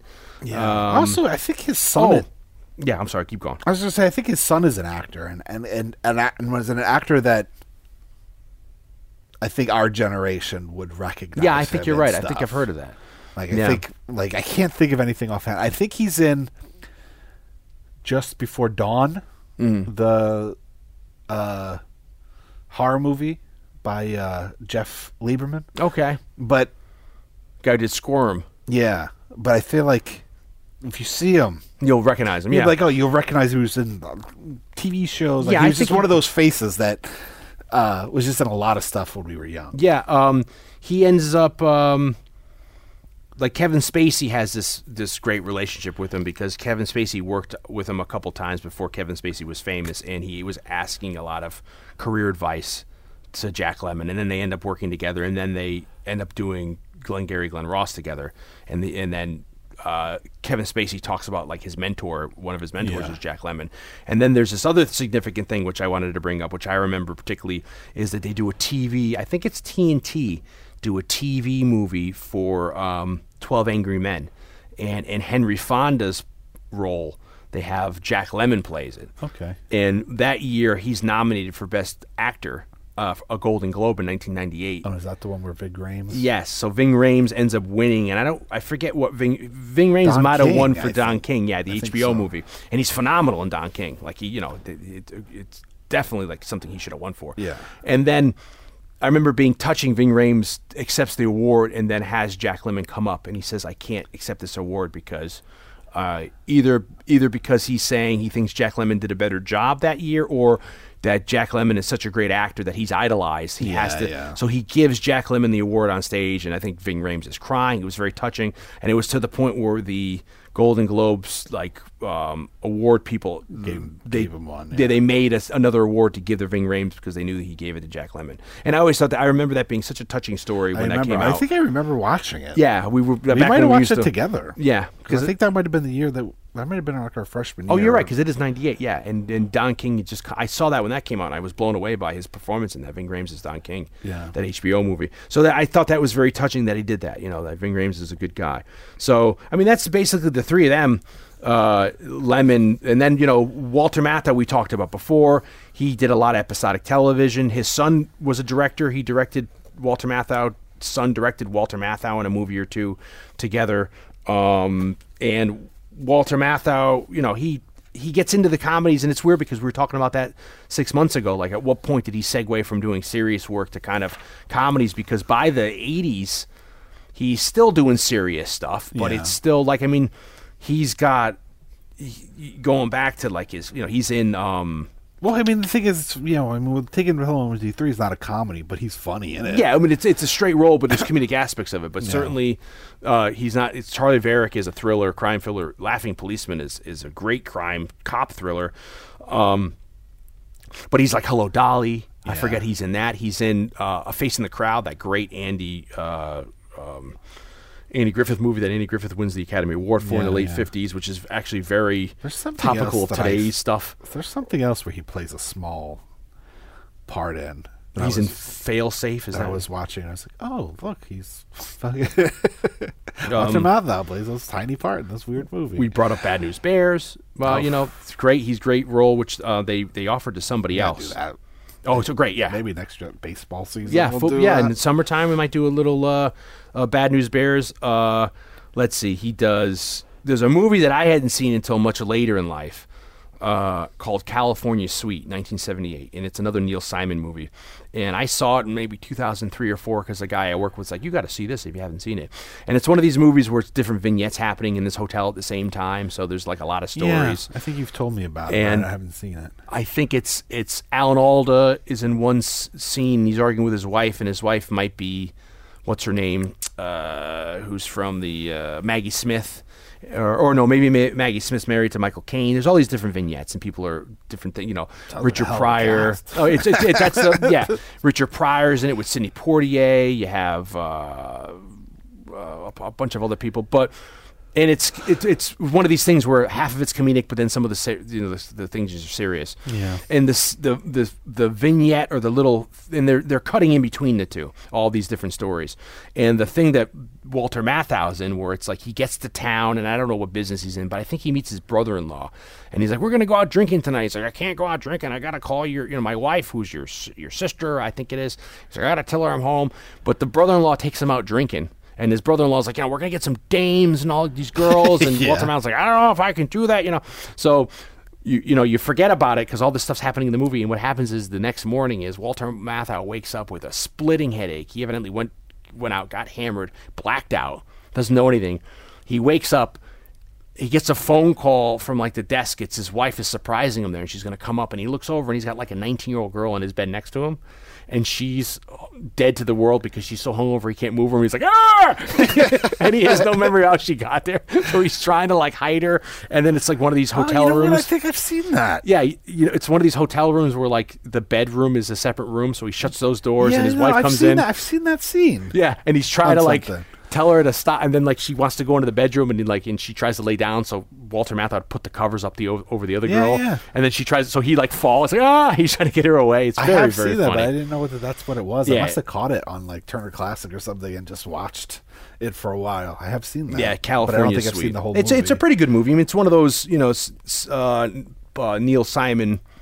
Uh, kind of like talking movies. It's fun, you know. Yeah, and- yeah. But that for me is the highlight of that movie is is his performance. And then I remember in the '90s, remember he played Einstein in IQ, yeah. which is you know, and then um, Meg Ryan in that? Yeah, I think Meg Ryan's in that. He did the he did a voiceover work for How the Grinch Stole Christmas. Uh, Doctor Seuss Video Classics presents. He's Mr. Wilson in the uh, Oh yeah, the, Dennis Menace. the TV version of the movie. And then I remember I worked at um, a video store at the time. His last movie's Hanging Up. That girl movie with Diane Keaton and all the girls, and he's in it. And then I remember he died shortly after. remember him passing away while that movie was still Yeah. out in, in 2000. Uh, but it's yeah, it's so it's th- this great cast that comes together, and then Walter Matthau. It's like he was smoking like three packs of cigarettes a day. He was a heavy, heavy smoker. He ends up having a heart attack in the '60s while think doing the fortune cookie. So he gives up have his three pack a day Yeah. cigarette habit, and then because he because they have to stop filming for five months on the fortune cookie for him to recover. And I guess at that point, if that's 1966, he's only 1920, so he's only what 45, I guess, when this is happening. So then, when they end up doing uh, Grumpy Old Men, he gets pneumonia. He gets double pneumonia when he's when they're filming this movie. And he's he's hospitalized because of the cold winter there, and then there's onset of all these other health issues. I think he ends up having colon cancer, and then it, and he ends up having a heart attack the night he died, and then you know he dies in I think 2000 Yeah. like maybe July the first, two thousand. And it's sad because he dies, and then within a year, Jack Lemmon dies. So it's like uh, you know, there's clearly not a connection, but it's just Yeah, sad that you know the two of them. But this whole movie, I mean, so the the logistics of they have this three way where they're they're trying to get vie for Ann-Margret's attention, and and Ossie Davis is great in the movie too. He's another character actor that. uh you know, and then it's sad when he passes away in the Yeah. in, in that in in this movie. Yeah, well, it's you know they have that stuff where they're talking about dying, and he's like, you know, oh no, I don't want a stroke. You could end up like a vegetable. Give me a card, you know, give me. a that's coronary." that's another funny thing too. They're hearing them like you know you die in your sleep or whatever, and you know how, which which is the best way to go. And it's weird because as we start getting older, I mean, then the death comes, yeah, you know, And and, that and then they lose Ossie Davis, and then obviously he does. Like Jack Lemmon almost dies of a coronary. you Yeah. know. Little foreshadowing. yeah, it's just sad because you start thinking about stuff like that. I mean, I you know it's I've always heard for years people say as you get older, your uh, it goes quicker. You know, every day, you know, it's just going quicker and quicker, and I'm starting to see that now, where it's just, it's just, f- the days are flying, and like Halloween was just here, and it's already, you know, almost a month ago. You know, oh it's, yeah, it's just, I mean, it's I just, insane. I just turned forty, and Yeah, um, I never ever even think of my birthday. Like I don't really celebrate it. Like I don't even. Sometimes I wouldn't even know it comes until my mom calls me. Yeah.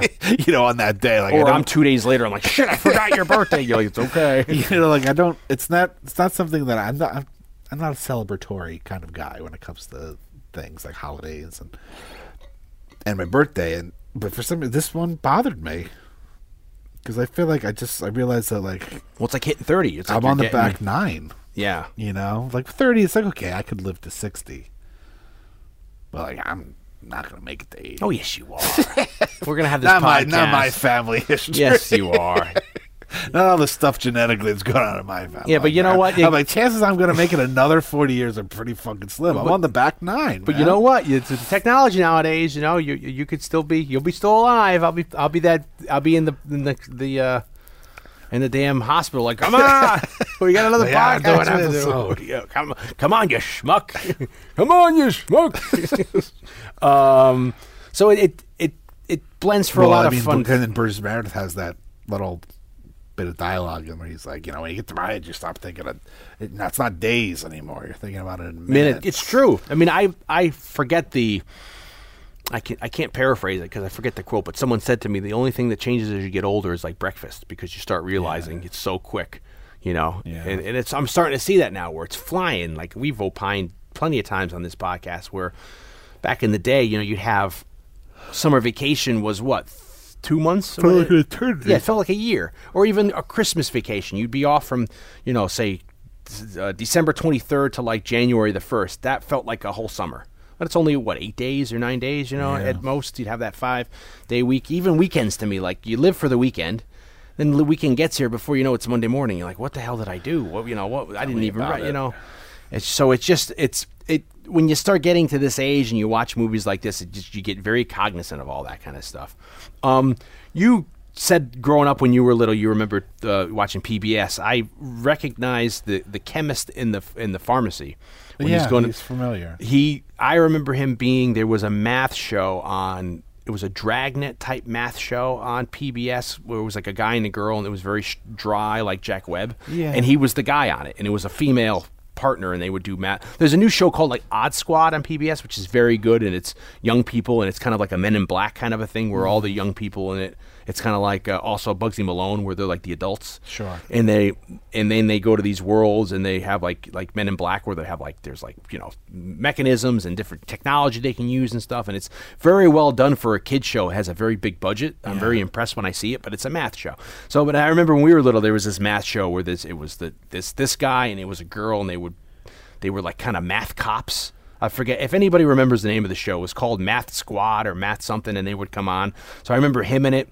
Uh, he's in this movie. They again we brought up last week. I brought up because I was listening to our Garfield podcast. They brought up the Garfield cat Yeah. hangy thing, and I'm like, we can't get get away from this now.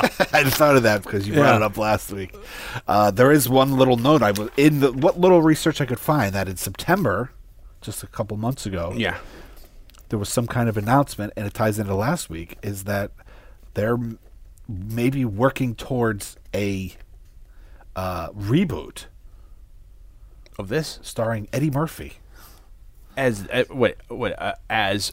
Wait, you talking As about one of Old. Men, or are you talking about oh, Old Men. Coming to America too? No, Grumpy Old Now, Man. would that would that mean because Eddie Murphy's going to be sixty soon? Would that mean they'd be aging him, or would he play him? I don't know because the he article was under looks the, like he's the under the article was under the guise of like just like Hollywood, you know, like We're, we're rebooting again. well rebooting, but also you know can't have anybody too old like ageism. Like even Grumpy Old Men is, you know, he's going to be like twelve years younger than they were when they when But they it gets, made it. why you know why would you? I don't know. It's at that point. Why? What's the point? Is that they're older guys, and I mean I'm not saying he can't play the part, you know. But if you're having a guy be a 50 year old, like nowadays, every year you know ages get ages of thing in your mind, and you know I know mean, we'll see if it ends up coming to fruition. That's but true. That It's- was it's an taken- article that. Anyway, I thought that was interesting. If- because- yeah, yeah. because we just did coming to America. and now a- now they're, they're they're connecting him to this. maybe in Arsenio Hall and the two of them. Yelling at each other. Uh, yeah, so I, I I thought the movie it's just it's fun. I mean, I mean even like the old right said Fred in there. I'm a model. I mean that was Yeah, huge. yeah, you know, that was like the gay anthem of like the early '90s. Not you know? even. I mean, not just gay. No, it was it was a yeah, it was a crossover. it was just Hey, like I, you know, anywhere I, you go. I feel like one of the maybe in uh there was something I one of the some one of the things that I did with Mike Vanderbilt. Yeah, And there was a makeover scene, and I said all it needed was. Oh, I guess it was the pilot of of 21 Jump Street? 21 Jump Street. All you need was the because they Right make because they, they make Johnny Depp over from being a straight laced cop to being Oh. a teenage kid, so he can know, be the he be a cool kid. Yeah, narc. Yeah. And that's all I need is the right side Fred. I'm too sexy because that was a staple of all kinds of makeover Yeah. thing, and it was even I had completely forgotten that it was in this. Yeah. Until- I mean, remember the video? It's like, I feel like they're twins. Are they twin guys? Right, said Fred. I don't I feel like there's more than one. There's two bald guys, and they're like again, they're they're sporting that commando wa- I metal was- mesh shirt. But I was like, not even grumpy old men escaped the Yeah. "I'm too sexy" montage. you have you have that nod nod to, to popular culturism. You have the nod to Home Alone where he puts Jack Lemmon puts the cologne on his face and he does the ah in the mirror because that was col- and being uh, for the musical for the film music people when Walter Matthau finds the fish in the back seat Yeah. there's a little nod to the Jaws theme yeah. And he picks. "Oh, and that- I love that they put the he puts the and he's smelling the it's it's like all that little subtle. He can't figure out what it is, and it's like you know it's and it's, he's asking does he smell? Um, I love Jack Lemmon's cardigans. You know I wear cardigans, and I loved his assortment of cardigans and stuff. It was like right out of my own closet. Uh, in this, uh, the Otis Redding song, when you know, I'm what is it? I'm a I'm a love man, or uh, call me the call me the love. You know, where he slides in yeah. doing the uh, risky business, and he's dancing, and then it's another thing where we're talking about the diegetic sound, where you think it's just over the soundtrack, but then at some point he mouths that, da, da, da. like so he's into like you know, Yeah. and it's so touching the scene where he's out going upstairs and they have sex together. He hasn't had sex in how many years, so you wonder if that's have to do with the marriage. So there's a whole there's a there's a little black hole here of they don't really fill you in, and, and I guess you don't need to know, but it, maybe that makes for a better plot. You don't know why Yeah. where the wives have gone, uh, and I like then that that, that kind of works near the end of it with Daryl Hannah and Kevin Pollak. So I feel like since I haven't seen the next one in so many years, I bet you now they're what they're an item in the new one. We really should have just did the did the double feature. yeah did the you know, we should know that you know Ann-Margret I don't know how old she was when they made this movie but she was still looking good Yeah, I mean, she's still she's kind of like still doing stuff now. I see her. It's like what's her face also is still. Um, Doris Day doesn't really do much. She does. She's a big animal advocate. Yeah. she's doing animal stuff, but you know, seeing her do interviews once in a while. It's funny because I like the outtake, like the last movie Ronald Reagan acted in before he started doing like I think he ran for governor in California in the '60s. He's in the remake of the Kill the Killers. So there's a Burt Lancaster, which is his first movie called The Killers, which is off the short story by Ernest Hemingway. They did a '60s version with I think Lee Marvin as well as John Cassavetes, and Ronald Reagan is the heavy in it. And in that movie, he slaps Ann-Margret, and it's, it's startling to see Ronald Reagan slapping a woman in a movie. And it's and it's and so I like in the outtakes, you have that scene where you could tell they they're probably just shooting it. They don't need the sound. It's just Walter Matthau walking up and saying something to her, and then she lets him in the house with flowers. But he goes up and goes, "I'm Ronald Reagan. I used to Yeah, be a picture actor. I wasn't very good, and now you know, let me in." And he she lets you know like so. I like Yeah. that nod. And then this was another thing at the time. You know, uh, this wasn't the first movie to do it because ten years before you had like the Smoking the Bandit two and Cannonball Runs doing the outtakes in the commercial in the credits. But this was the thing where I loved watching this is probably the pay per view where I c- caught it a lot on pay per view. I loved watching the outtakes Yeah. of seeing. I mean, it must have been like they just had Burgess Meredith just say. I don't know if they had a list for him to say, or he's coming up with all these. but I used to have those were all part of my repertoire, like taking one eye to the optometrist or taking Jimmy to Tuna Town and all. that. You know, and then that's the. I remember the second one where he's in the farm. He's in the grocery store. Like, don't. I'm a doctor, and he's running. You know, don't. You know, don't worry about me. I'm a doctor, and all that Yeah, yeah. him saying the dirty stuff and Jack Lemmon laughing at it, you know, and and I like at the end when they, the fish he walks into the frame to get Walter Matthau laughing, you know. Um, it's just a fun movie. Yeah, it's you know, it's just it's it's it's nice. It's light. Uh, you know, it just makes you th- you know think about you know friendships and life and. Um, and it's just it's it's just comforting and nice. It's not serious. I mean, even the I reviews mean, when it came I mean, out, there's obviously there's serious but it's not. I mean, it's not. it, but kind of like, you know, it's not dealing with like he- heavy-handed stuff. You know, the pol. There's not, no politics. There's no kind of. They're not trying to make a statement. It's just. Yeah. It's kind of nice and relaxing. Uh, it is like seeing an old vaudeville team come back together. The two of them doing their shtick together. It's you know, and it's it's and they're seamless together. And I think you hit it the nail on the head. It's hard to. You need to, the the clutch to the script is having that interaction. I wonder if he wrote this, the the Like the in screenwriter. mind. Yeah, Who knows? You know, But, uh, but even if it wasn't, it was No, kind yeah. of a stroke of genius Yeah. for them to cast it this way. Yeah, and it worked out. I mean, and it got them what it got them a sequel directly, but then I, I, I'm sure out to sea and uh, this the Odd Couple Odd 2, Couple Two yeah. wouldn't have not have happened had it been not, not. for this this thing. Because you it was a surprise hit. yeah, It was one of those kinds of. I think we were talking about this with Taken. yeah, Whereas, like, it opened okay. Yeah. But over weeks, it, yeah. People started it was like a snowball. Yeah. And the word of mouth, and I guess the critical uh, response to it, it gained. yeah, It gained popularity And it came out in of- this theater as it came. It didn't open huge, but it ended up had had longevity in the box office. So it ended up making like seventy million dollars. yeah, on what like a thirty million dollar budget Yeah, or something. 30, like- 35 million and it- and it's it's a good time for it to drop because it comes out I think Christmas Day. Yeah, it 19 so that's Christmas that's Day, kind of yeah. the time where oh you know back then especially let's go see a movie maybe later in the day or on the holiday season so it's it's it's setting itself up for maybe an Oscar or, or you know that kind of a thing. And it's wintry. It's wintry, perfect. Just the way we try to. Yeah, perfect for it. us. And, and, and like you said, it's ushering in the Christmas holidays. And I liked the end where uh, Walter Matthau was looking to go do something. He's like, there, he said, "There's a dance on of the daughters of the American Revolution. Look how old they are. he's going to see them. So it's just fun. You know, we did. It's like like we said at the beginning of the cast. It's amazing. We did. This is our fifth uh, Burgess Meredith movie. It's it's our second Walter Matthau this in six months. Yeah. It's our. I felt like we were doing another one. Did we did we say there's another thing in here? Maybe that that's we're hitting a Alan Silvestri. Maybe it was. Yeah, and the producers produce stuff that we've done. yeah. John So, Davis. so it was a good fun choice, and it it kind of gets us off those heavy topics of we love to hit. Yeah, like, you know, we kind of skirted around the movie a bunch, but yeah. Hell of a hell of a viewing. Yeah, it's fun. It, it just a- has a lot of good takeaways from it. It's fun. It's like it's it's It's a know well constructed script. It's a well made movie. You know, sometimes you know, movies don't always have to be flashy. You know, there's just something that's solid. yeah It's solid. And that's really Yeah. you know, it works. And now, you know, I watched like I said, I watched it a few years ago and now rewatching it again, it was still it holds up. makes me want to go tur- borrow this disc from you, turn it over when I get home and watch the second one.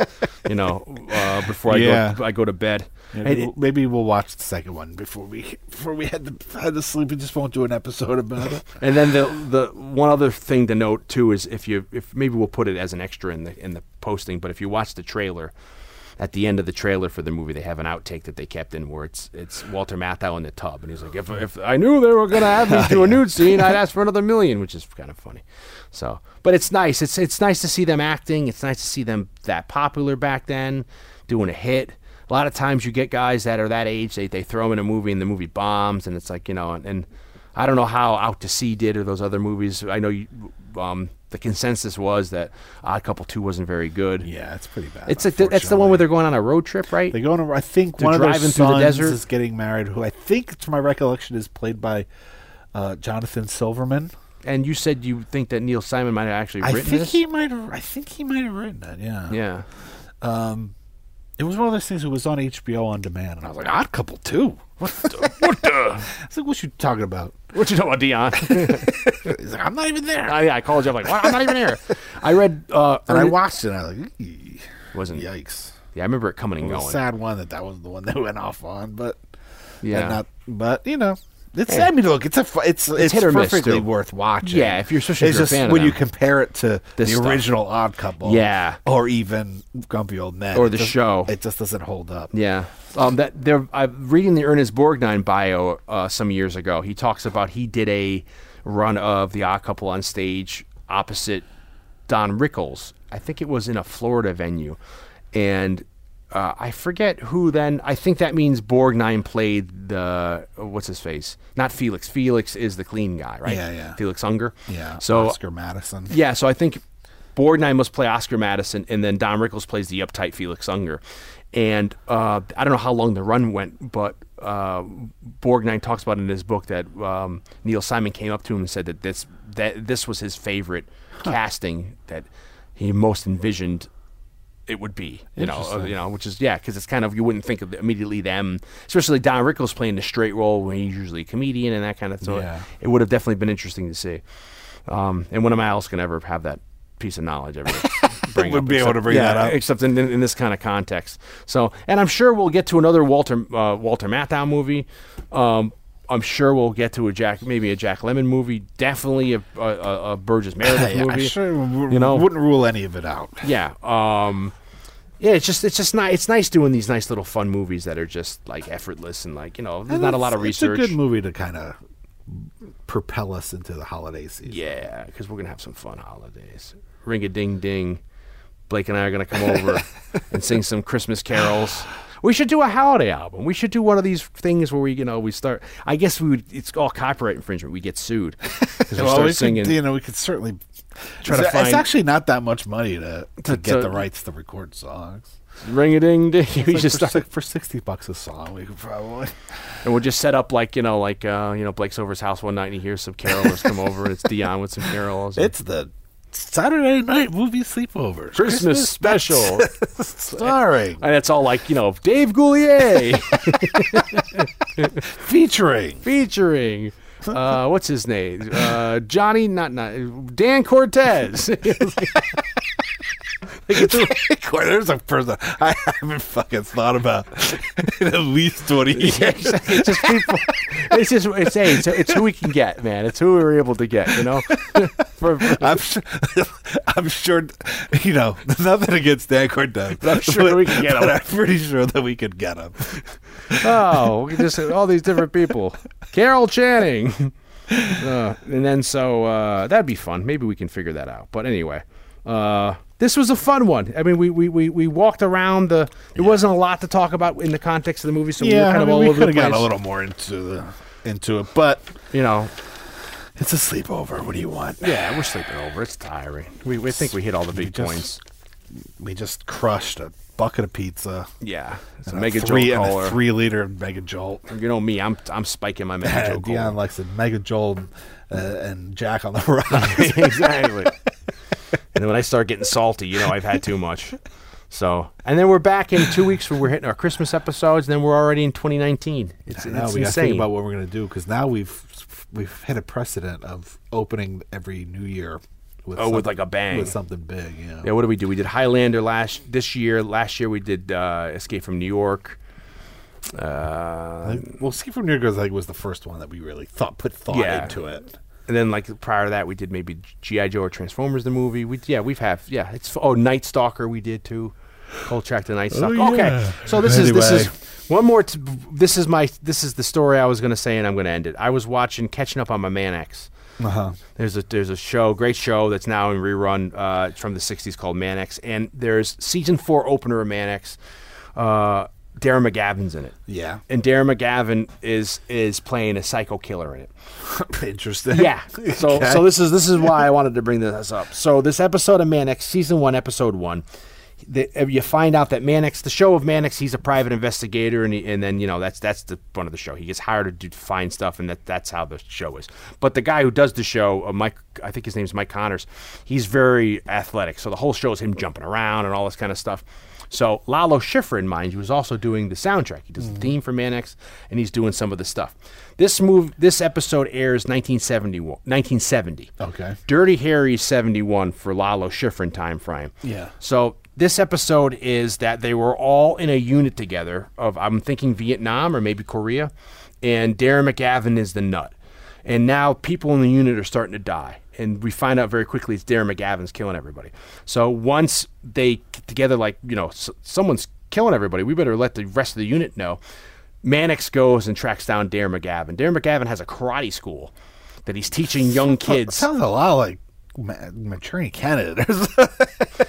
and it's and it's almost like Cobra Kai.